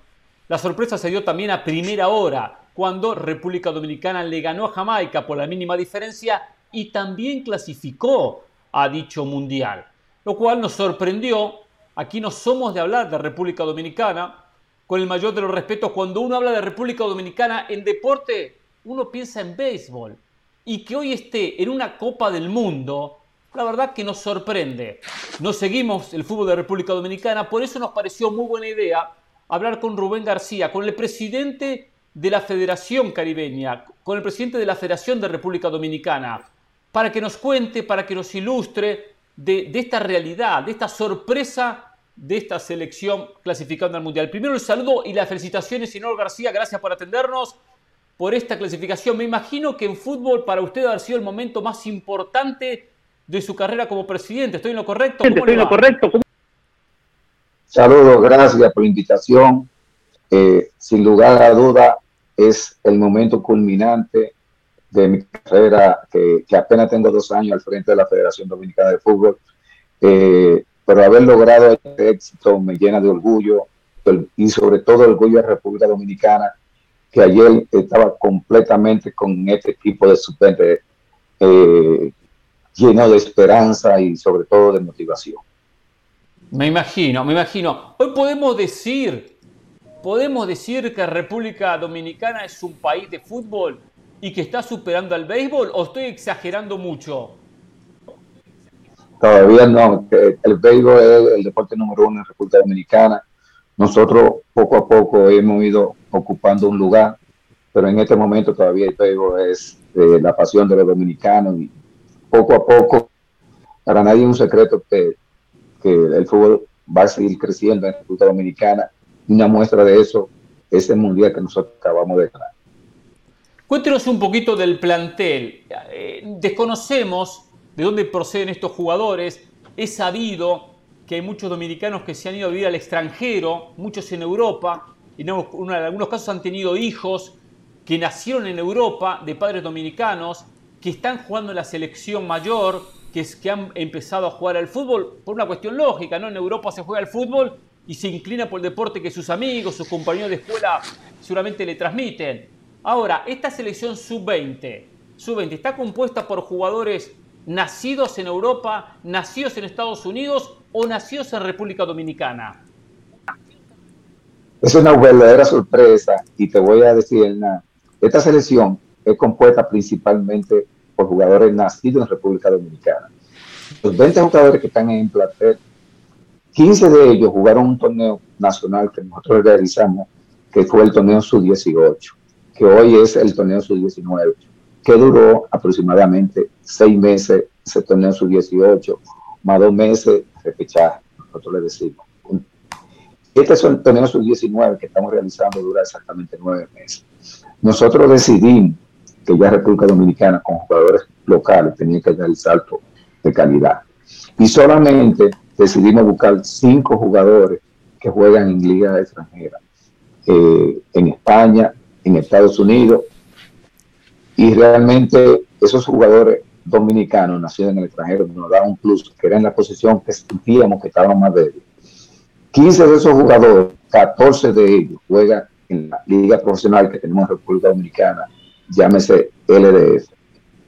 Si te das cuenta, es una selección compuesta principalmente por jugadores locales. De 20, 15 han jugado en el torneo nuestro, de torneos nacionales que organiza la Federación Dominicana de Fútbol. Muy bueno, se tiene un valor mucho mayor, mucho mayor el valor. Lo escucha también en la mesa, está aquí José El y Richard Méndez. Adelante, José. José. Señor García, primero felicitarlo. Algo histórico, primer mundial en cualquier categoría para República Dominicana. Eh, desde lo deportivo, Iñaki Vea, el técnico de la selección mayor, ¿qué tan involucrado está eh, en el proceso evolutivo de las sub-23, sub-20, sub-17? Iñaki llegó aproximadamente hace cuatro o cinco meses. Ha tenido el trabajo principalmente de la absoluta. En este momento los técnicos son Walter Benítez de la sub-20 y Mariano Pérez. Mariano Pérez Tejada, que son los encargados más bien Iñaki está de, asesor de esa selección, pero realmente los responsables, los que llevaron la principal carga de, esa selección, es Walter Benítez y Mariano Pérez.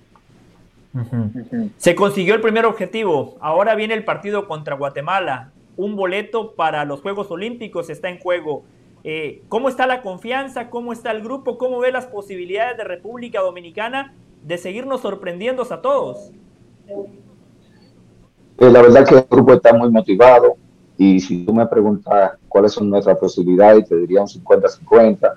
Nosotros logramos el primer objetivo que era entrar a los centroamericanos. El segundo objetivo era los panamericanos y por supuesto el objetivo principal era llegar al mundial. Eh, enfrentarse a Guatemala con, ese clase de torneo que ha hecho, que a Canadá, que a México, habla muy bien de ello. será un, rival sumamente difícil, su tradición que tiene para nosotros la respetamos sabemos que va a ser difícil, pero el grupo está lleno de sorpresas. Lamentablemente, la, principales potencias hoy no está, y está Dominicana, está Guatemala, está Estados Unidos y está Honduras. El mérito ganado en el terreno de juego. A nosotros nadie nos ha regalado nada. Entonces estamos ahora mismo 50-50, 50 posibilidades de ellos ganar y 50 posibilidades de nosotros ganar también. Creo que será un bonito choque. Ha demostrado mucha garra, mucha gallardía. No se han rendido. Faltando un minuto, lograron vencer a Canadá, empezar y luego vencer. Y, y han mostrado que, que va a ser una semifinal espectacular. Creo que vamos a disfrutar de un excelente partido. Rubén, con el saludo y las felicitaciones por, por ser ahora presidente de una federación mundialista, aunque sea en la categoría sub-20, pero sin duda alguna un logro importantísimo. A ver, el rol del campeonato dominicano, esa, esa liga de fútbol dominicano que ha tenido que ir cambiando, que mutando de nombre, que le ha costado tener estabilidad y hoy es un campeonato, sigue siendo un campeonato pequeño con ocho equipos. ¿Cómo se le convence a un empresario de que invierta dinero en el fútbol para que se puedan lograr cosas como las que ustedes acaban de lograr? Te digo que el empresario dominicano ya ha puesto sus ojos en el fútbol doméstico, del fútbol nacional y ya muchas marcas han decidido apoyar. ¿Por qué? Porque ya es un torneo más organizado, la federación ha dado muestras de mucha transparencia, ya confían mucho los empresarios en el torneo local y nosotros apenas tenemos ocho años en esta liga profesional.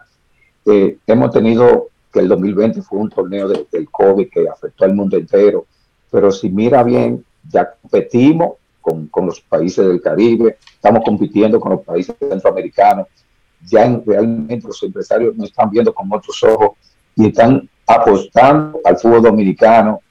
Eh, el presidente ayer, cuando el presidente se involucra en este tipo de nos felicitó eh, a la selección, nos felicitó a nosotros en nuestra gestión y por suerte también te voy a añadir que el presidente dominicano, su padre era un amante del fútbol, tenía un equipo profesional y creo que eso nos ha dado un, un, un extra para el crecimiento de esta disciplina en todo el país. Yo conozco bien el caso, por ejemplo, de las Águilas del Cibao, que tienen, que tienen el equipo en el, en el, torneo dominicano de fútbol, pero hay otros equipos como Moca, por ejemplo, que es bastante antiguo, desde la etapa amateur incluso. Eh, eh ¿En la actualidad existe fútbol base a nivel de, categorías inferiores eh, de equipos pertenecientes a la liga profesional? En sentido general, existen varios equipos que tienen categorías inferiores y nosotros para otorgar la licencia le estamos exigiendo un equipo sub-16 y sub-19.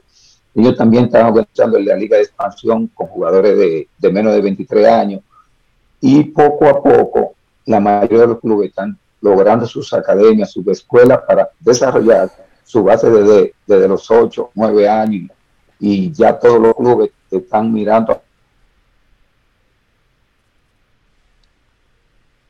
Aló. No sé si no se cortó, pareció. Eh, sí. Señor García, eh, creo que perdimos el audio. ¿Está ahí? ¿Nos escucha? Creo que se cortó el audio. Estamos justo conversando con el presidente de la Federación de República Dominicana clasificado a la próxima Copa del Mundo categoría Sud-20. Todo un hecho histórico para la República Dominicana. Me llamó la atención, dijo 15 jugadores formados en la República mm. Dominicana. Optamos por tres que estaban en Europa y dos en Estados Unidos.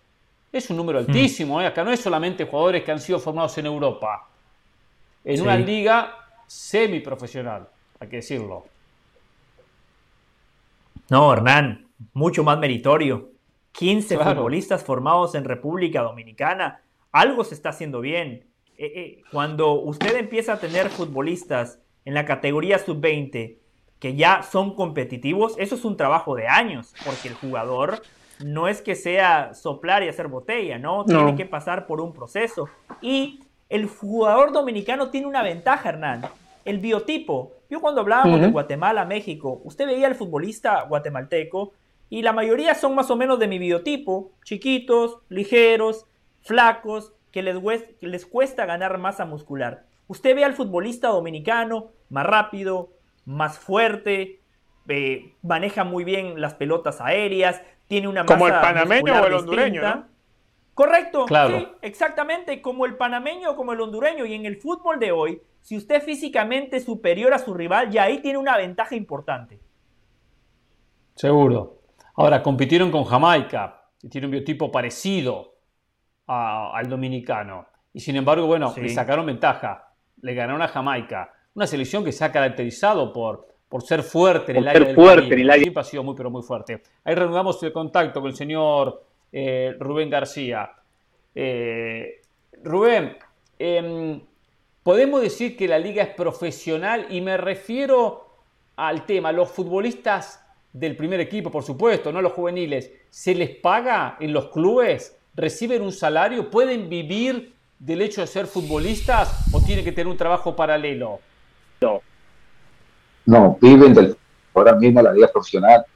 Eh, los jugadores ya prácticamente, si, mira el crecimiento del fútbol dominicano en los últimos años, te das cuenta que, ha sido un crecimiento sostenido e incluso se está poco a poco reflejando en la, selección. Nosotros logramos empatarle a Guatemala, precisamente, podríamos decir que esta es la segunda revancha, porque en la Copa de Naciones empatamos en Dominicana y aunque perdimos en su casa, si te das cuenta, ya poco a poco estamos compitiendo con equipos centroamericanos que tienen mayor tradición nuestra. Los jugadores dominicanos reciben su paga y viven de una manera sumamente cómoda, eh, para, bueno, para un fútbol que, está recién iniciado.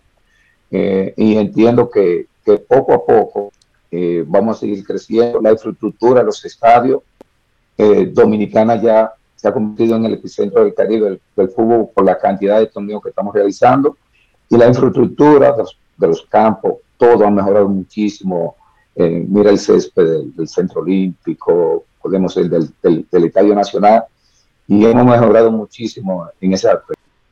Rubén, y, y, justamente lo quiero llevar al próximo paso, que es la eliminatoria. Hace un ratito yo le decía a mis compañeros, a Hernán y a Richard, ese equipo de República Dominicana que yo vi esos dos partidos contra Guatemala, el, el empate en República Dominicana y la derrota 2 a 0 en el Mateo Flores. Yo le decía a mis compañeros, si a ese equipo le sumamos a Junior Firpo y a Mariano, ojo con República Dominicana. ¿Usted ha hablado con Mariano, con Junior Firpo? ¿Qué chances hay de que formen parte de la selección en el proceso rumbo al Mundial 2026? Todavía no he tenido la oportunidad de hablar con Mariano, con Junior he hablado bastante eh, y me ha dado muestra de interés de querer participar.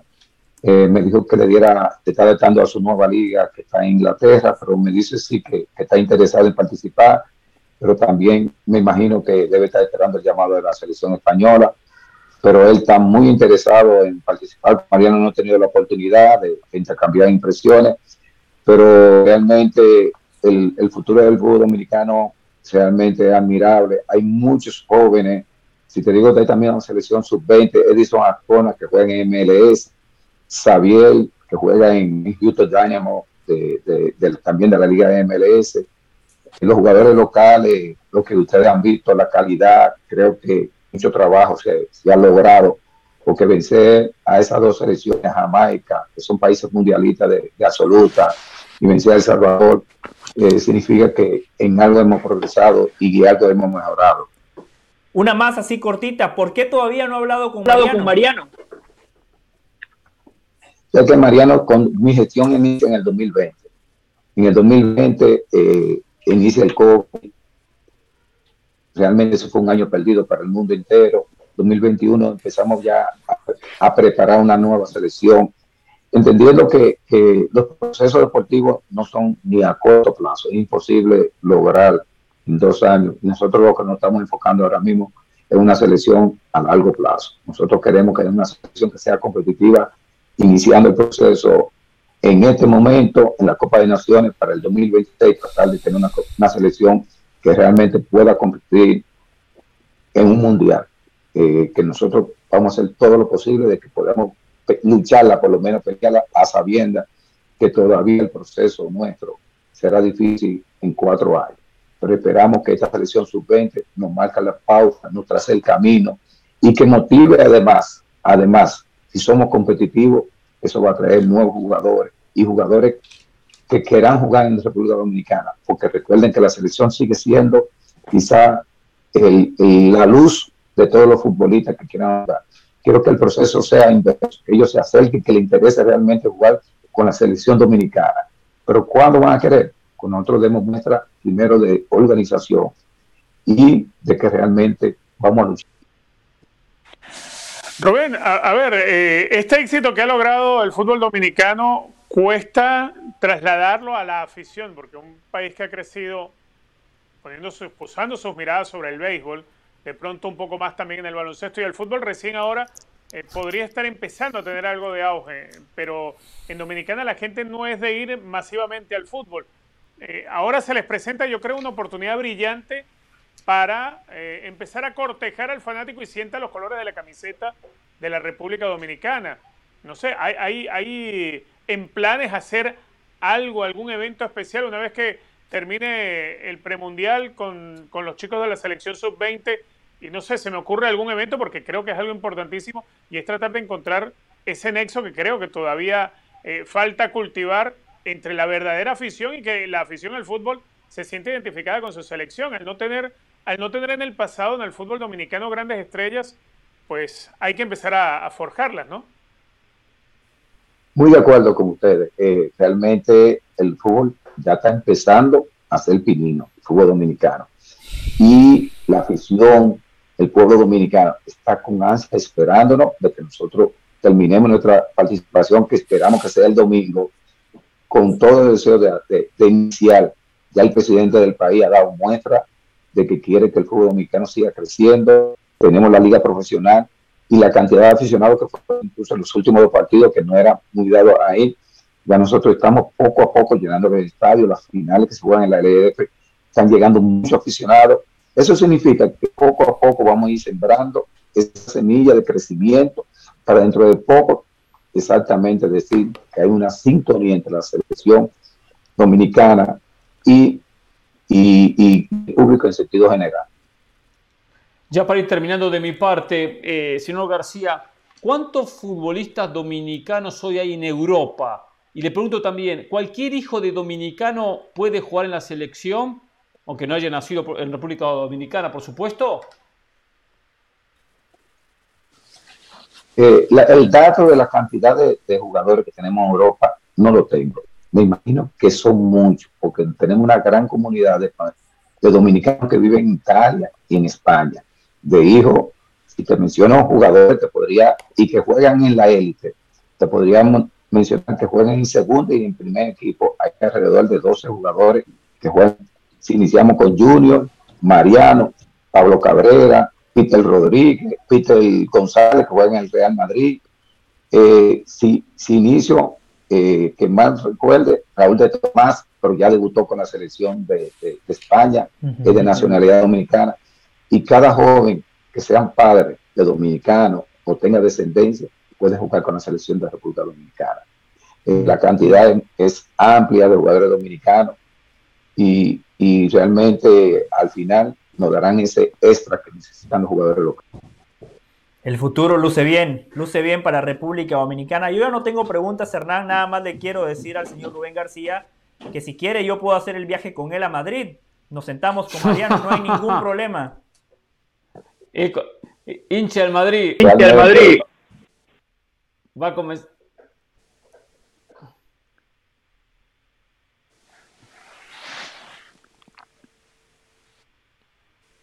Claro. Seguramente.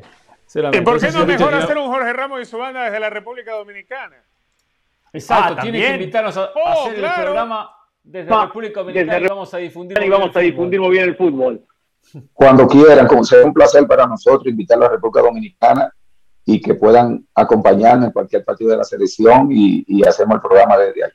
Para nosotros sería un honor. Están formalmente invitados. Gracias, gracias. Tome nota la producción. Señor García, le agradecemos mucho por estos minutos, nos dio muchísima información que siempre es bueno para nosotros, para la audiencia de, esta, de este crecimiento de República Dominicana. Y bueno, a disfrutar, a disfrutar el camino, a disfrutar la clasificación, después habrá que prepararse para el Mundial, pero lo importante es que ahora están en un gran momento y que están en una Copa del Mundo. Abrazo y muchas gracias. Felicitaciones y gracias. Gracias, Rubén García, presidente de la Federación de Fútbol de República Dominicana. ¿eh? Más que contento, feliz con hmm. esta clasificación. Sí, eh, claro. Dijo 12 jugadores, hay muchos jugadores, que es que importante cuando a la suma de futbolistas que actúan en Euro, que están en Europa, bien dijo él, cualquier hijo de, dominicano puede jugar en la selección, y que bueno, tiene una formación diferente, muchos en España, muchos en Italia, tengo entendido que algunos en Holanda también, qué bueno que a esos jugadores se les sume el aporte de una liga local, que vaya creciendo. Claro. Pues son ligas que uno desconoce. Uno desconoce y que hoy por hoy eh, tienen que crecer mucho todavía. Lo vemos en CONCACAF Champions League, con una participación muy, muy débil. Eh, hubo un equipo que jugó con Chivas la otra vez, eh, de República Dominicana, con CONCACAF Champions League. creo que fue cuando Chivas logró el campeonato. Pero en general es bueno que haya un crecimiento paralelo de la liga y sumado al, aporte que tienen de jugadores en Europa. Por lo menos para competir. Y este, esto aparte le viene bien a toda el área, ¿eh? que crezca República Dominicana, claro. Jamaica, Trento, a toda el área, ¿eh? a toda el área, no solo, por supuesto, a los dominicanos. Hernán, me sorprendió mucho lo, de, lo del señor García, porque eh, rescato dos puntos importantes, además de lo que usted ya comentó, que estoy de acuerdo.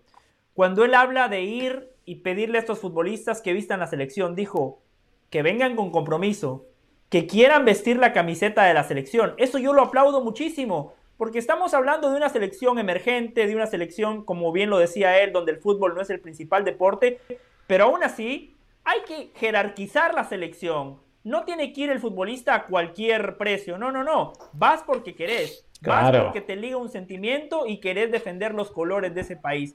Y otra cosa que dijo, para acercarnos a esos futbolistas, primero ellos se tienen que dar cuenta que estamos haciendo bien las cosas, que hay un orden, que hay una estructura, que hay un trabajo. Así que la verdad que tiene las cosas muy claras y lo que usted comentaba, imagínese con esos 12 futbolistas, ¿no? De manera hipotética. Usted los pone en la selección, suma los jugadores de la MLS que él mencionó, los futbolistas de la sub-20 que acaban de conseguir el boleto al Mundial de la categoría, si siguen creciendo, ojo, ¿eh? Ojo, esto es bueno para República Dominicana, para el área, porque cuántas veces decimos, a México no le conviene jugar en la CONCACAF, claro, porque nada más tiene Estados Unidos. Pero si el día de mañana Costa Rica mantiene el nivel que, mostró en el 2014, surge República Dominicana, Panamá que viene creciendo, Guatemala recupera el protagonismo, El Salvador regresa a ser esa selección, Canadá con Alfonso Davis que hoy terminó primer, en primer lugar de la eliminatoria, eso es muy bueno para todos. Sí, claro.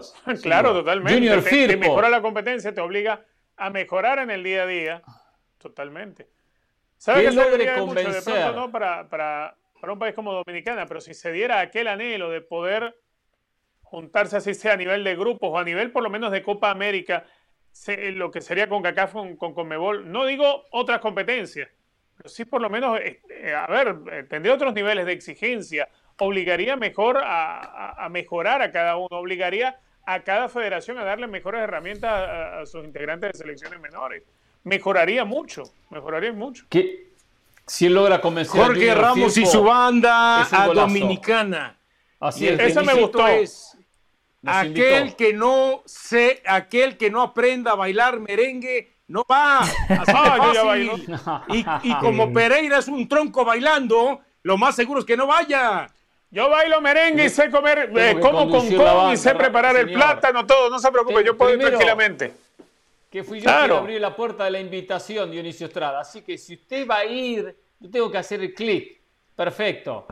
Perfecto. ¿Va Dionisio Estrada o no va Dionisio Estrada? Pero bueno, señores, vamos a buscar otro invitado un ratito. Sí, dígame, sí. No, le iba a decir, Dionisio, un experto de béisbol. Yo fui a ver un partido los Marlins, Hernán, aquí en Miami. Dionisio Estrada me relató el partido. Todavía me recuerdo que decía, cuenta de dos patitos. Están en ¡Cántele el cucurrucucú paloma! Ella se ha ido de cuadrangular. Y Hernán, lo del invitado que usted dijo, ¿eh? Parece que sí, ¿eh? Está todo listo en un ratito, ¿eh? Otro invitado. Hoy, noche de, de ganadores aquí en Jorge Ramos y su banda. Perfecto, perfecto, excelente, excelente. ¿Hay tiempo de mostrar algo, hablar un poco de Copa Libertadores de América? Por lo menos aprovechemos esta semana, porque después capaz que cuando viene Ramos no se habla ¿Pero qué, qué va a mostrar de Copa Libertadores de América si se caen solos en el tiro de esquina? ¿Eh? Primero. ah, pero qué, qué, feo eso, ¿verdad que sí? Eso no puede. bueno, ha pasado en Champions, han pasado cosas. ¿Saben qué? Arriba la Liga de Campeones de CONCACAF. ¿Para qué están pidiendo que vaya México a Libertadores? ¿Para aprender eso? Eso lo vi hasta en Champions. eso lo vi hasta en Champions. Por favor, Dionisio, no. eso no te lo crees ni tú mismo, ni eso lo compare. Lo he visto, pero vamos a ver goles. Vamos a ver goles. Tremenda victoria de Palmeiras. Qué fuerte que anda Palmeiras. Qué equipo, ¿eh? Este Palmeiras. Dos veces campeón de Copa Libertadores. Fue a Paraguay a visitar a Cerro Porteño. Mira el estadio, eh, mira el clima, ¿eh? espectacular. Mucha gente Palmeiras presente. Y bueno, Papelitos, eh, cánticos. Sí, sí, sí, sí. El equipo de Abel Ferreira sacando una gran ventaja. 3 eh, a 0 terminó ganando eh, eh, Ronnie, como siempre, pesando en el área. Lograba la apertura, el 1 a 0. Notable delantero que tiene el conjunto del Verdao, el equipo de, la ciudad de Sao Paulo. 1 a 0 en esta pelota pasada al segundo palo. El propio, el propio Ronnie, luego lograría el segundo. Acá lo vemos en anotación. Palmeiras ya está en los cuartos de final, la verdad, con esta victoria. La semana que viene juega la revancha. Acá está el segundo gol de Ronnie. El 2 a 0. Qué buena jugada colectiva. Muy buena jugada. Ya Cerro buscaba. A esta le cobraron. No, esta estaba, estaba habilitado. Le cobró posicionada, pero después estaba habilitado. claro, el gol fue válido. Exactamente. Levantó. El juez esperó, levantó el gol banderín y el VAR confirmó. Muy bien el VAR, ¿eh? Eso es lo que queremos del VAR, ¿eh? Notable el festejo de Ronnie, baila como Dionisio Estrada cuando hacía sus goles, ¿se acuerda? José Valle y Palmeiras que lograba ampliar. Ya sobre el cierre del partido. Serie definida. Cerqueira, totalmente. Este parecía que no iba a entrar nunca, ¿no? De acuerdo, exacto. Ahora Cerro tiene que ir a, a Brasil la semana que viene. Pero ya con un 3 a 0. Uy, la que le espera. Complicadísimo. Rebote. Por cierto, Abel Ferreira Abel Ferreira ganó las mismas Libertadores que Marcelo Gallardo y aquí en este programa me parece que no le damos mucho mérito al técnico portugués, ¿no? Europeo. Ah, porque no es River. Poco tiempo en América y la verdad que está marcando, está marcando una tendencia. Empató el equipo de Caixinha. Empató Talleres de Córdoba, 1 a 1 con Colón de Santa Fe. Empezó perdiendo. Partido entretenido este. ¿eh? que era el Atlas. El equipo cordobés. Mire, mire la gente, ¿eh? también un marco espectacular. Esto es Copa Libertadores, ¿eh? Estadios repletos en estos partidos de ida por los octavos de ¿Quién fue el árbitro? ¿Quién, ¿Quién fue el árbitro? ¿No fue un árbitro brasileiro? Brasileiro, Creo sí. que se apellida Pe- Pereira, se apellida, si no mal recuerdo. Puede ser. También, No. chéquelo. Este gol de Ávila, ¿eh? Guanchope Ávila, cómo marca goles, ¿eh? No, Que pasó no, por la. MLS, el ex hombre de Boca. Fracasó en la MLS, Guanchope Ese, Ávila. ese ¿eh? árbitro, si es el que te digo que me ha tocado en el Brasileirao, qué bárbaro, es terrible. Sí. Es terrible ese árbitro. Y Ah, en usted serio, cierto que usted- que- que- que- si no mal recuerdo. Puede Qué ser, buen muchos cabezazo, Pereira ¿eh? en Brasil, ¿eh? Muchos Pereira, ¿eh? La mayoría, la mayoría con I latina. Sí, y ¿eh? usted anduvo por allá, de haber dejado algo por allá también. Acá está, sobre el final, el cabezazo para el 1 a 1, el gol de Franco, Alan Franco. Con este, con este gol, por lo menos, va Santa Fe con alguna posibilidad el conjunto de Pedro Caixinha, ¿eh? Si no se complicaba mucho perdiendo en condición de local. No puede un equipo perder como local y después ir a buscar la victoria como visitante. La semana entrante, entonces, en Santa Fe se conoce quién se mete, qué equipo argentino de estos dos en los cuartos de final, ¿eh? Igual eh, el equipo de Qué buena Falcioni, el definición. equipo- Sí, sí, el equipo de Falcioni es un equipo complicado, difícil, defiende muy bien Colón de Santa Fe. Defiende muy bien. Pelota pasada, segundo palo y la anotación. El que anduvo Eh, bien también- pregunta, ¿eh, ¿el gol de visitante cuenta todavía Hernán en Copa No, Libertadores? no cuenta. No. No cuenta. completo. Acá está, el, el amigo de Dionisio, marcando el 1 a 1 final en, Santa, en Córdoba, en el Mario Alberto Kempes. No, no cuenta gol visitante, no cuenta en Libertadores el gol visitante. Lo cual, cualquier empate lleva el partido a largar. Y el partido de la fecha, partidazo Vélez River.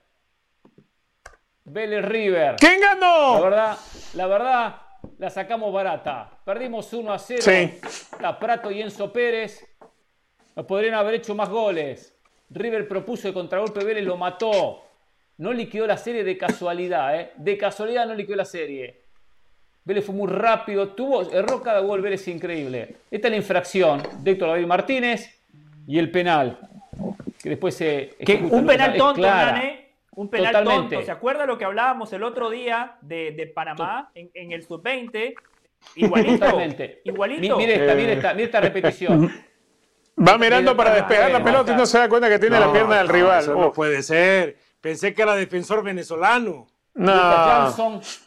Y, y Vélez ganando 1 a 0. Pensé que, pensé que era ponía 1 a Vizcarrondo 0. cuando vino a la América. Vizcarrondo iba con los tacos por delante, papá. Armani elige el palo. Armani fue figura del partido. Verdad que River no le encontró Eso es verdad. partido, ¿eh? La manera que marcó, que presionó No, hombre, Vélez, hizo un partido bárbaro. Dijo Gallardo, peor no podemos haber jugado. Y es verdad, le costó generar.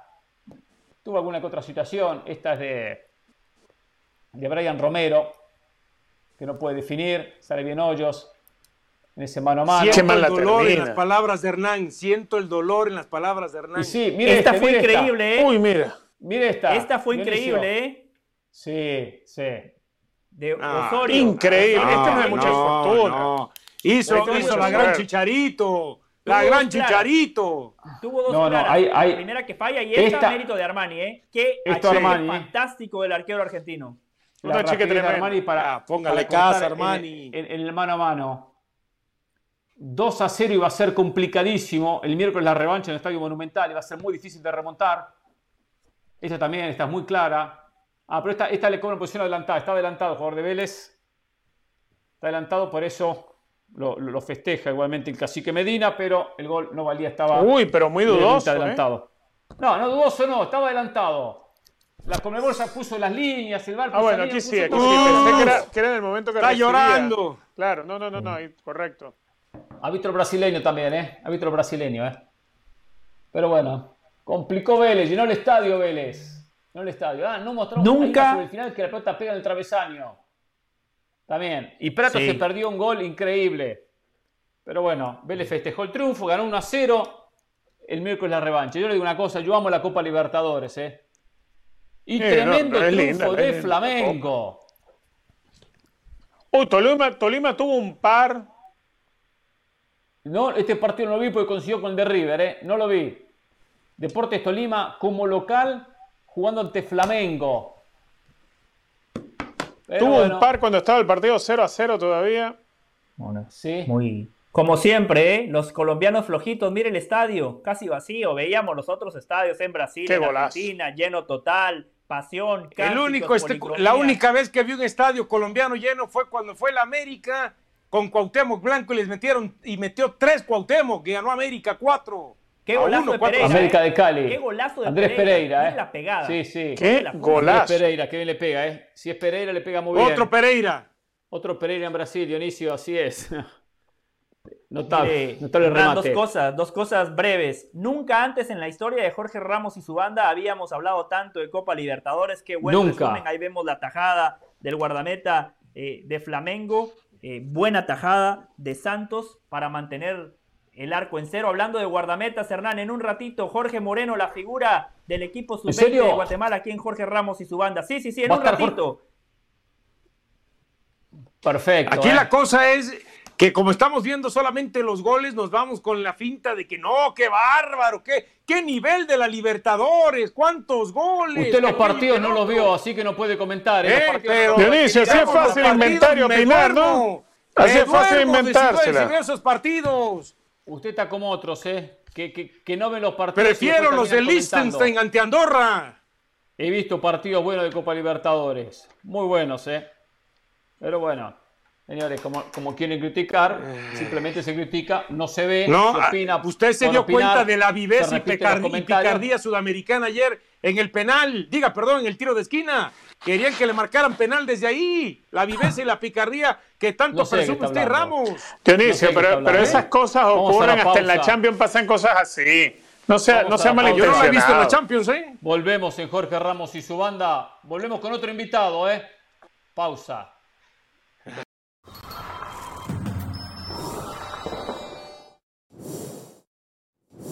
Para celebrar los precios sorprendentemente bajos de State Farm, te invitamos a disfrutar un nuevo episodio de Jorge Ramos y su banda. Disfrútalo y luego comienza a ahorrar con el seguro de auto de State Farm. Contacta hoy mismo a un agente llamando al 1-800 State Farm. Como un buen vecino, State Farm está ahí.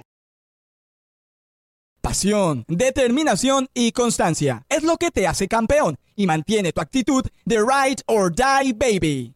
eBay Motors tiene lo que necesitas para darle mantenimiento a tu vehículo y para llegar hasta el rendimiento máximo. Desde sobrealimentadores, sistemas de sonido, tubos de escape, luces LED y más. Si buscas velocidad, potencia o estilo, lo encontrarás todo en eBay Motors. Con más de 122 millones de piezas, siempre encontrarás justo lo que buscas. Y con Guaranteed Fit de eBay, tienes la garantía de que tu pieza quede perfectamente a la primera o se te devuelve tu dinero. Porque con eBay Motors, quemas llantas y no tu dinero. Con las piezas que buscas, a los precios que quieres, tu auto se convertirá en el MVP que te dará el triunfo. eBay Motors. ebaymotors.com Solo para artículos elegibles se aplican restricciones.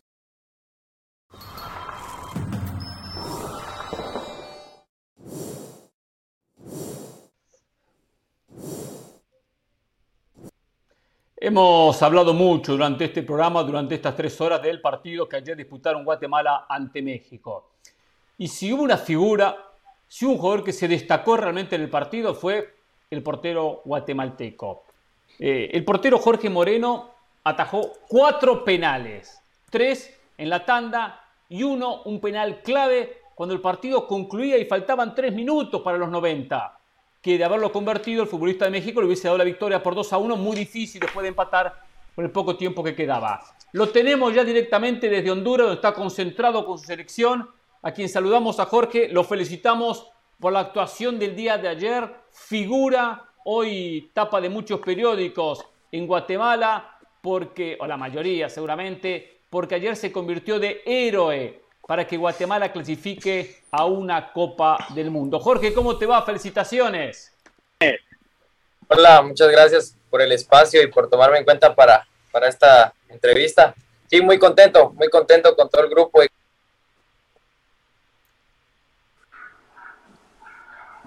¿El mejor partido de tu vida? Cuéntanos un poquito. Tienes 17 años, estoy en lo correcto. ¿Y cuánto, cuánto mides?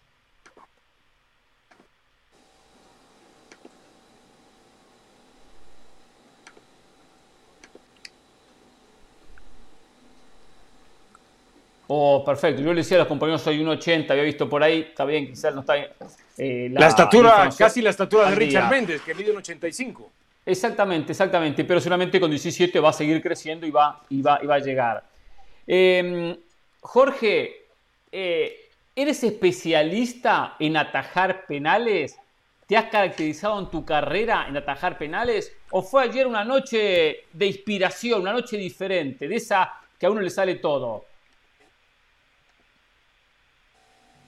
A ver, mientras vemos las imágenes, vamos a enseguida a reanudar el contacto con Jorge Moreno. Eh, figura ayer. Este fue el gol. De la selección. Este fue el este gol de Guatemala, ¿no? Que ponía en ventaja a Guate 1 a 0 en ese momento. Arquímedes Ordóñez, futbolista de Cincinnati. Y ahí es donde Guatemala jugaba mejor en esos últimos 15 minutos del primer tiempo. Aquí ya vemos el complemento, Hernán, donde México claramente tuvo la pelota, inclinó la cancha, pero lo que decíamos, un equipo mexicano con poca generación, pocas ideas. ¿Cómo analiza Dionisio esta, esta jugada cuando le pega a Fidel Ambriz y pega a Esteban Lozano, que se cruza? ¿Qué análisis hace de esa jugada puntual? Con una pelota que va al arco, capaz que la sacaba Moreno. Dionisio. No la, no la recuerdo. A ver, a ver, a ver ahí, ahí va otra ah, vez. no, no sé si la está viendo. No, es el remate, muy afortunada. El remate de Ambriz y está delante de él parado Esteban Lozano y pegan Lozano y Lozano, Lozano se la ve ese defensor. Porque yo eso lo, veo desde un equipo no bien trabajado. Puede ser que es una jugada fortuita, mala suerte, lo que sea. Hay muchas jugadas en el partido. Pero pareciera que no hay una buena sincronización en los movimientos. Digo, le pega Ambriz al arco y el que defiende, el que le rebota, el que despeja también ha sido el delantero, su compañero. Y, México se repitió en ataques desordenados. Por eso hago referencia a esa jugada. Y a ver, ¿qué, pienso? Y eso eh, lo voy a llevar a este terreno. En menos de prácticamente dos o tres años, la selección olímpica, perdón, la selección sub-20 ha tenido tres técnicos. Entonces, no hay continuidad desde ahí en el trabajo.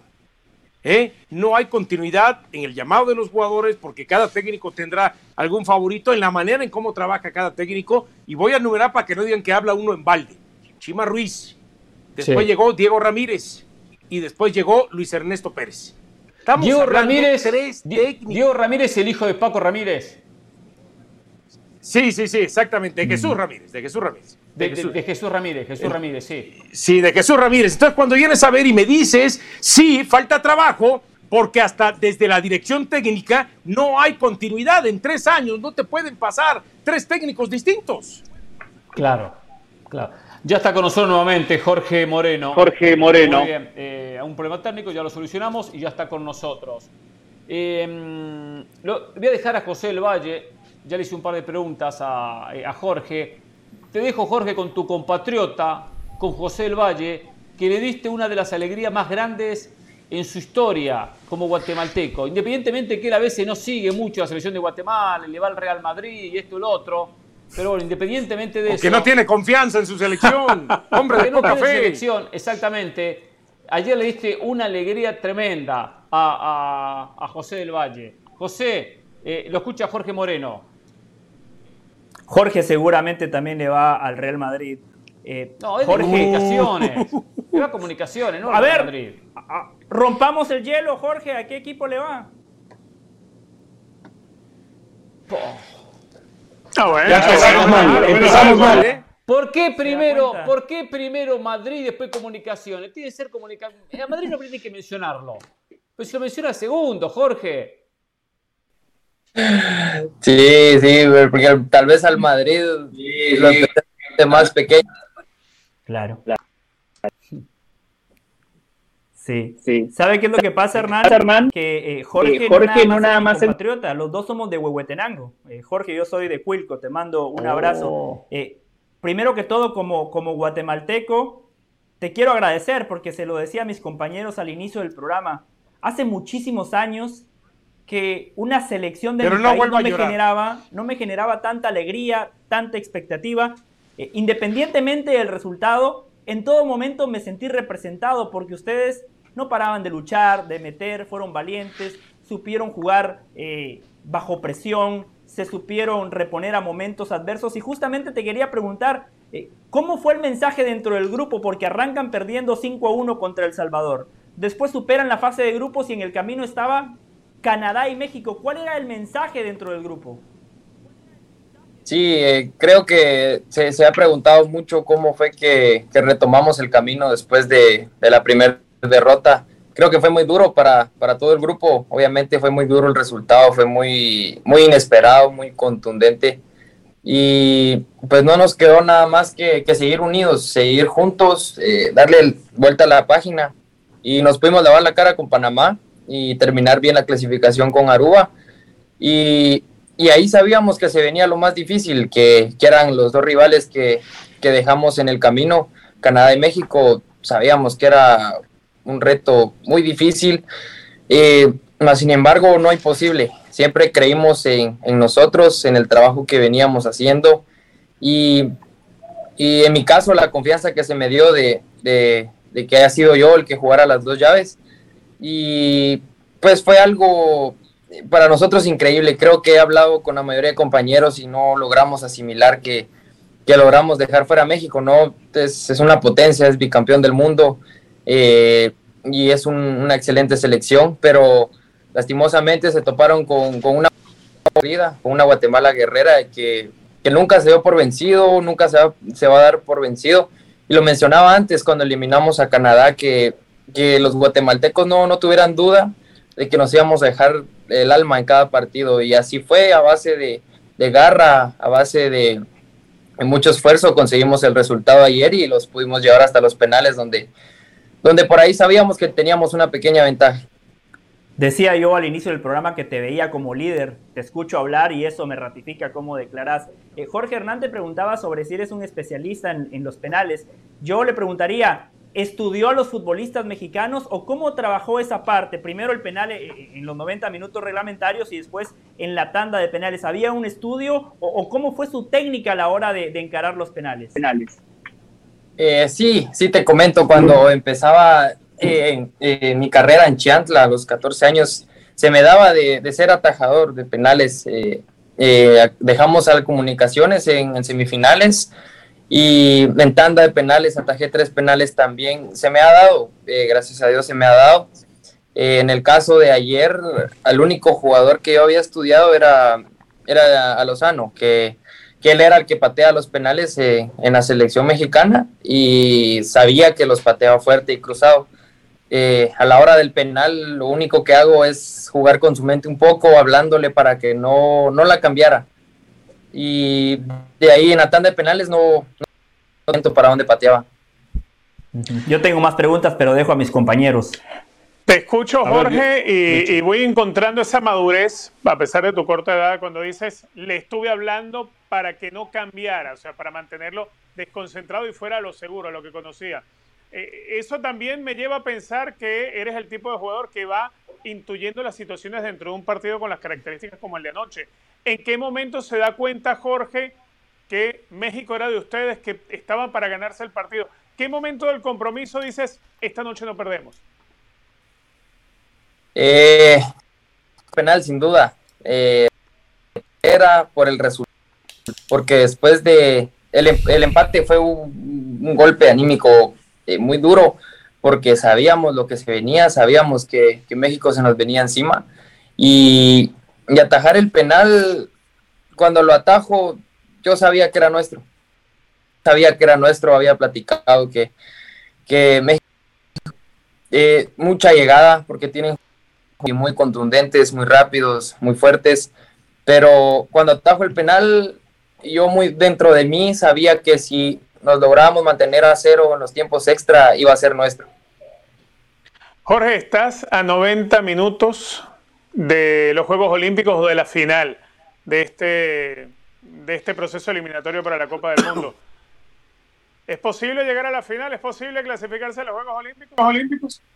Eh, sí, sí es posible. Tanto como era muy importante el boleto del Mundial, creo que para nosotros sigue siendo muy importante el de los Juegos Olímpicos porque hace muchos años que, que no se asiste.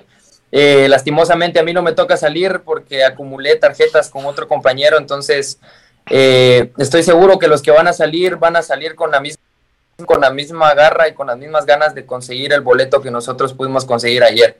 Pero sí, estoy convencido que vamos a ir a los Juegos Olímpicos. Adelante, Dionisio.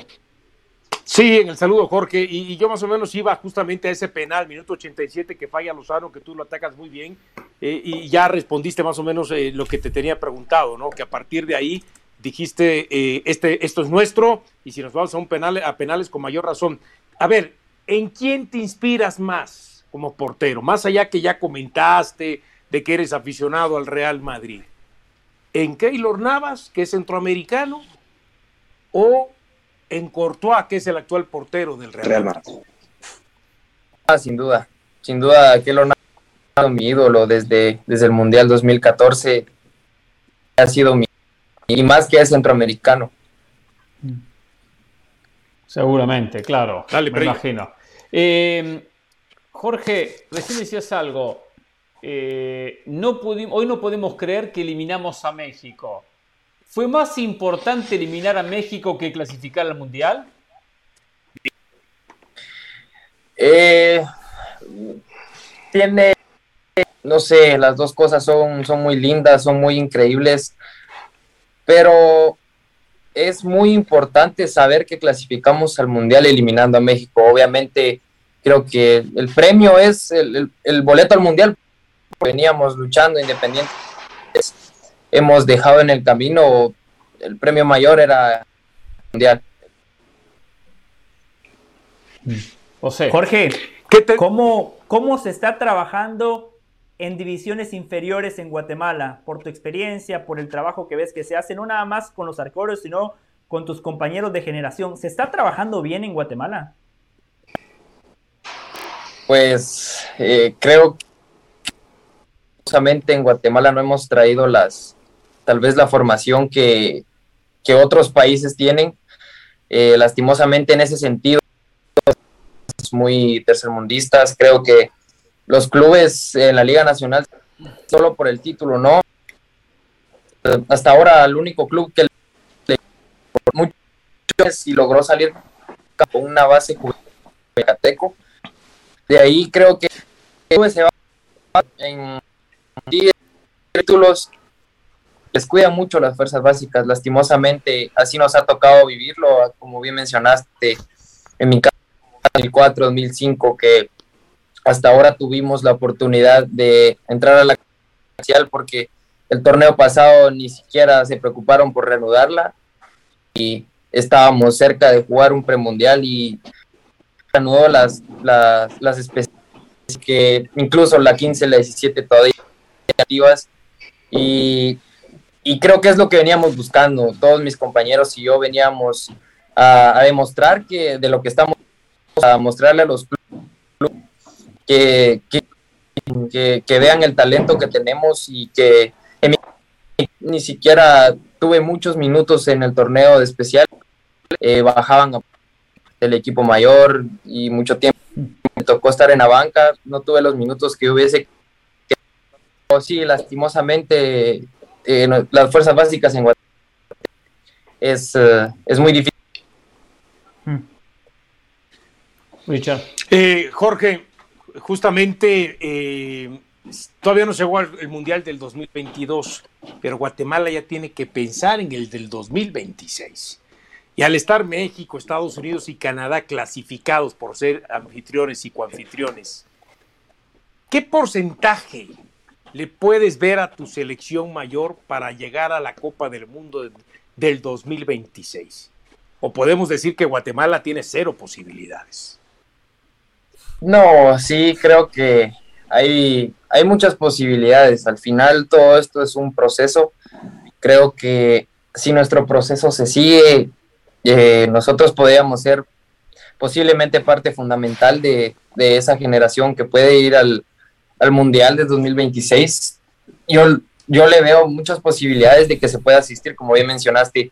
eh, los tres equipos fuertes que, que regularmente nos tocan nuestros grupos eh, son anfitriones, por ley están ya clasificados, entonces sí le veo mucha posibilidad a que posiblemente en el 2026 sea nuestro primer mundial en categoría. Aprenda del Valle, del Valle, hombre de poca fe, un hombre de mucha fe. ¿eh? Se lo está diciendo, hasta él va a ser parte de ese proceso. Ojalá, ojalá y Jorge tenga razón, Dionisio, ojalá, es lo que más deseo, Dionisio. No voy a tener ningún problema en decirle a Jorge, muchas gracias, me equivoqué. ¿Cuáles son, Jorge? ¿Cuáles son? Adelante, Jorge, sí, perdón.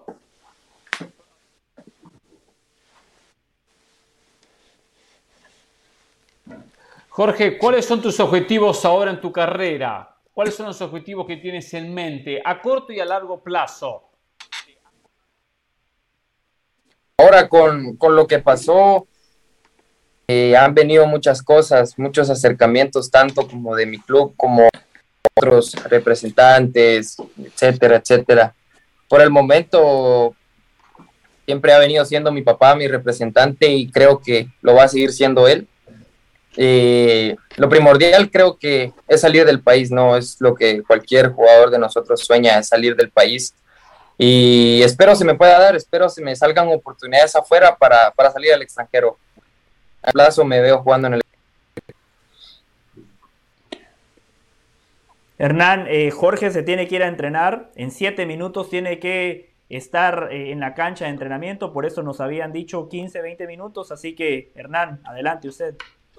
Perfecto, sí, no queremos que llegues tarde, simplemente aprovechar este momento, bueno, conocerte, tenerte aquí al aire, desearte lo mejor, mandarte un abrazo. Solo último, de mi parte, ¿sentías muy nerviosos a los jugadores de México en el partido? Y especialmente cuando ejecutaron los penales, no quiero quitarle ningún mérito a tus condiciones, pero algunos penales que mal ejecutados que fueron. Sí, eh, creo que cuando ellos se dieron cuenta, bueno, cuando se falló el primer penal eh, en el tiempo reglamentario, siento que tuvieron nervios de llegar a la tanda de penales por lo mismo, porque, porque habían visto que, que había atajado el penal.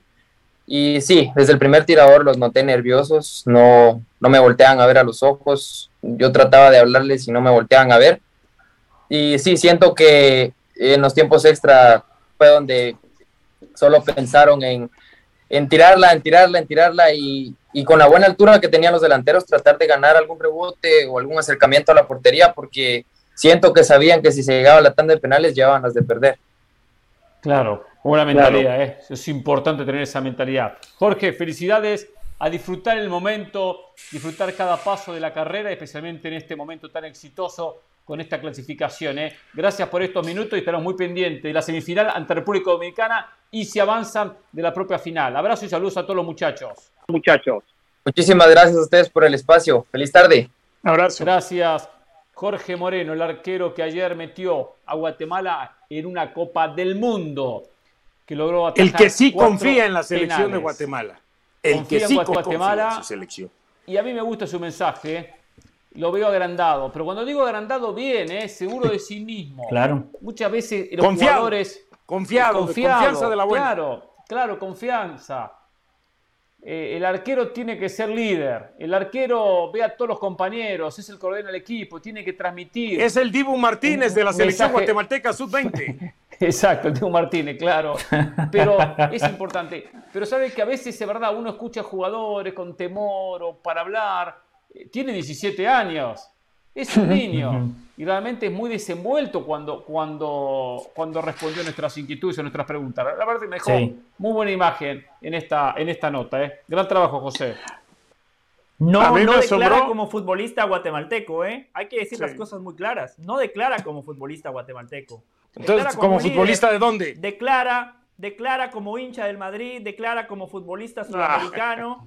Eh, con mucha confianza en sí mismo. Además, no arruga, ¿eh? ¿Vieron lo de las fuerzas básicas, lo que dijo? Cualquier futbolista en esa situación que todavía es parte de esas fuerzas básicas, que todavía no se ha ganado un lugar en el primer equipo, tiende a, hablar de, de, manera políticamente correcta. Dijo, somos tercermundistas en Guatemala a la hora de trabajar en fuerzas básicas. La verdad, con más futbolistas así, creo que el fútbol de Guatemala puede mejorar, ¿eh? Carácter, personalidad, mentalidad, todo eso termina marcando la diferencia en la cancha. Este es un chico que más allá de, no haberse posicionado en primera división, tiene, yo le, yo, yo noté inmediato la madurez, pero además eh, la madurez para manejar esos momentos. Cuando él dice que él empezó a hablarle a Lozano para que no le cambiara el sitio al que, al que le, él esperaba le fuera a patear el penal, eh, te habla de eso, te habla de la madurez y de la picardía y de la inteligencia que debe tener un, jugador en un momento tan importante como ese. E, esa, esa inteligencia que no se va a dejar derrumbar o, exaltar por lo emocional. Se ve que lo maneja de una manera perfecta y eso eh, obviamente obedece a alguien que tiene muchísima experiencia, cosa que este chico no la tiene todavía. Lamento que no va a estar en el ¿eh? partido contra República Dominicana. Exacto, Por acumulación de tarjetas. Desconocí ese dato. Así es. Bien lo dijo él. Qué lástima para Guatemala. Porque viene agrandadito, muchacho. Viene muy bien. Él atajó contra El Salvador, ¿no es cierto, José? Sí. Eh, que por cierto le iba a decir, eh, lo de las tarjetas. Eso es un error. en el Mundial se ha cambiado eso. de que o sea, a, la semifinal deberían de llegar limpios. Deberían de, llegar limpios los futbolistas. E, en la Copa del Mundo se cambió eso, Hernán. ¿Se acuerda? Para evitar lo que le pasó a, Michael Ballack. A Michael Ballack, que llegó con una María y después termina recibiendo otra María y se pierde la final.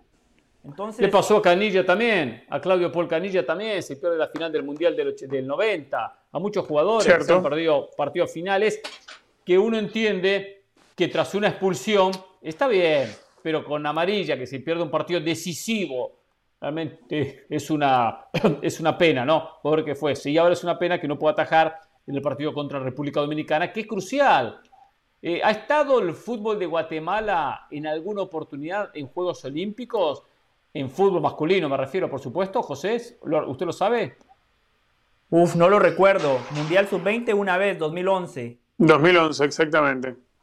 Estuvieron cerca después, no sé, hará seis o siete años, creo que estuvieron cerca, ¿no? Seguramente porque más no, porque se consigue ya el pase al mundial, eh, Hernán. El partido es importantísimo. El que, gane se mete a la final y los dos finalistas van a los Juegos Olímpicos. Claro, Así se juega algo. Claro. O sea, van a París en el 2024, quizás sean estos mismos muchachos, de repente utilizan otros un poco más grandes, van a tener dos años más, de verdad, una categoría sub-23, quizás ellos queden un poco jóvenes pero no todos, no todos. Pero fundamental esa clasificación. Si usted no lo recuerda, posiblemente no. Asumo, porque si no se recuerda cuando un equipo llegó a la historia. ¿eh? Pero bueno, no solo lea la historia del Real Madrid, lea la historia de Guatemala también. Por favor, si no, pega la rama, capaz tiene una medalla Gracias. por ahí. Abrazo. Increíble. Hasta mañana. Increíble la del Valle. Tribuneros,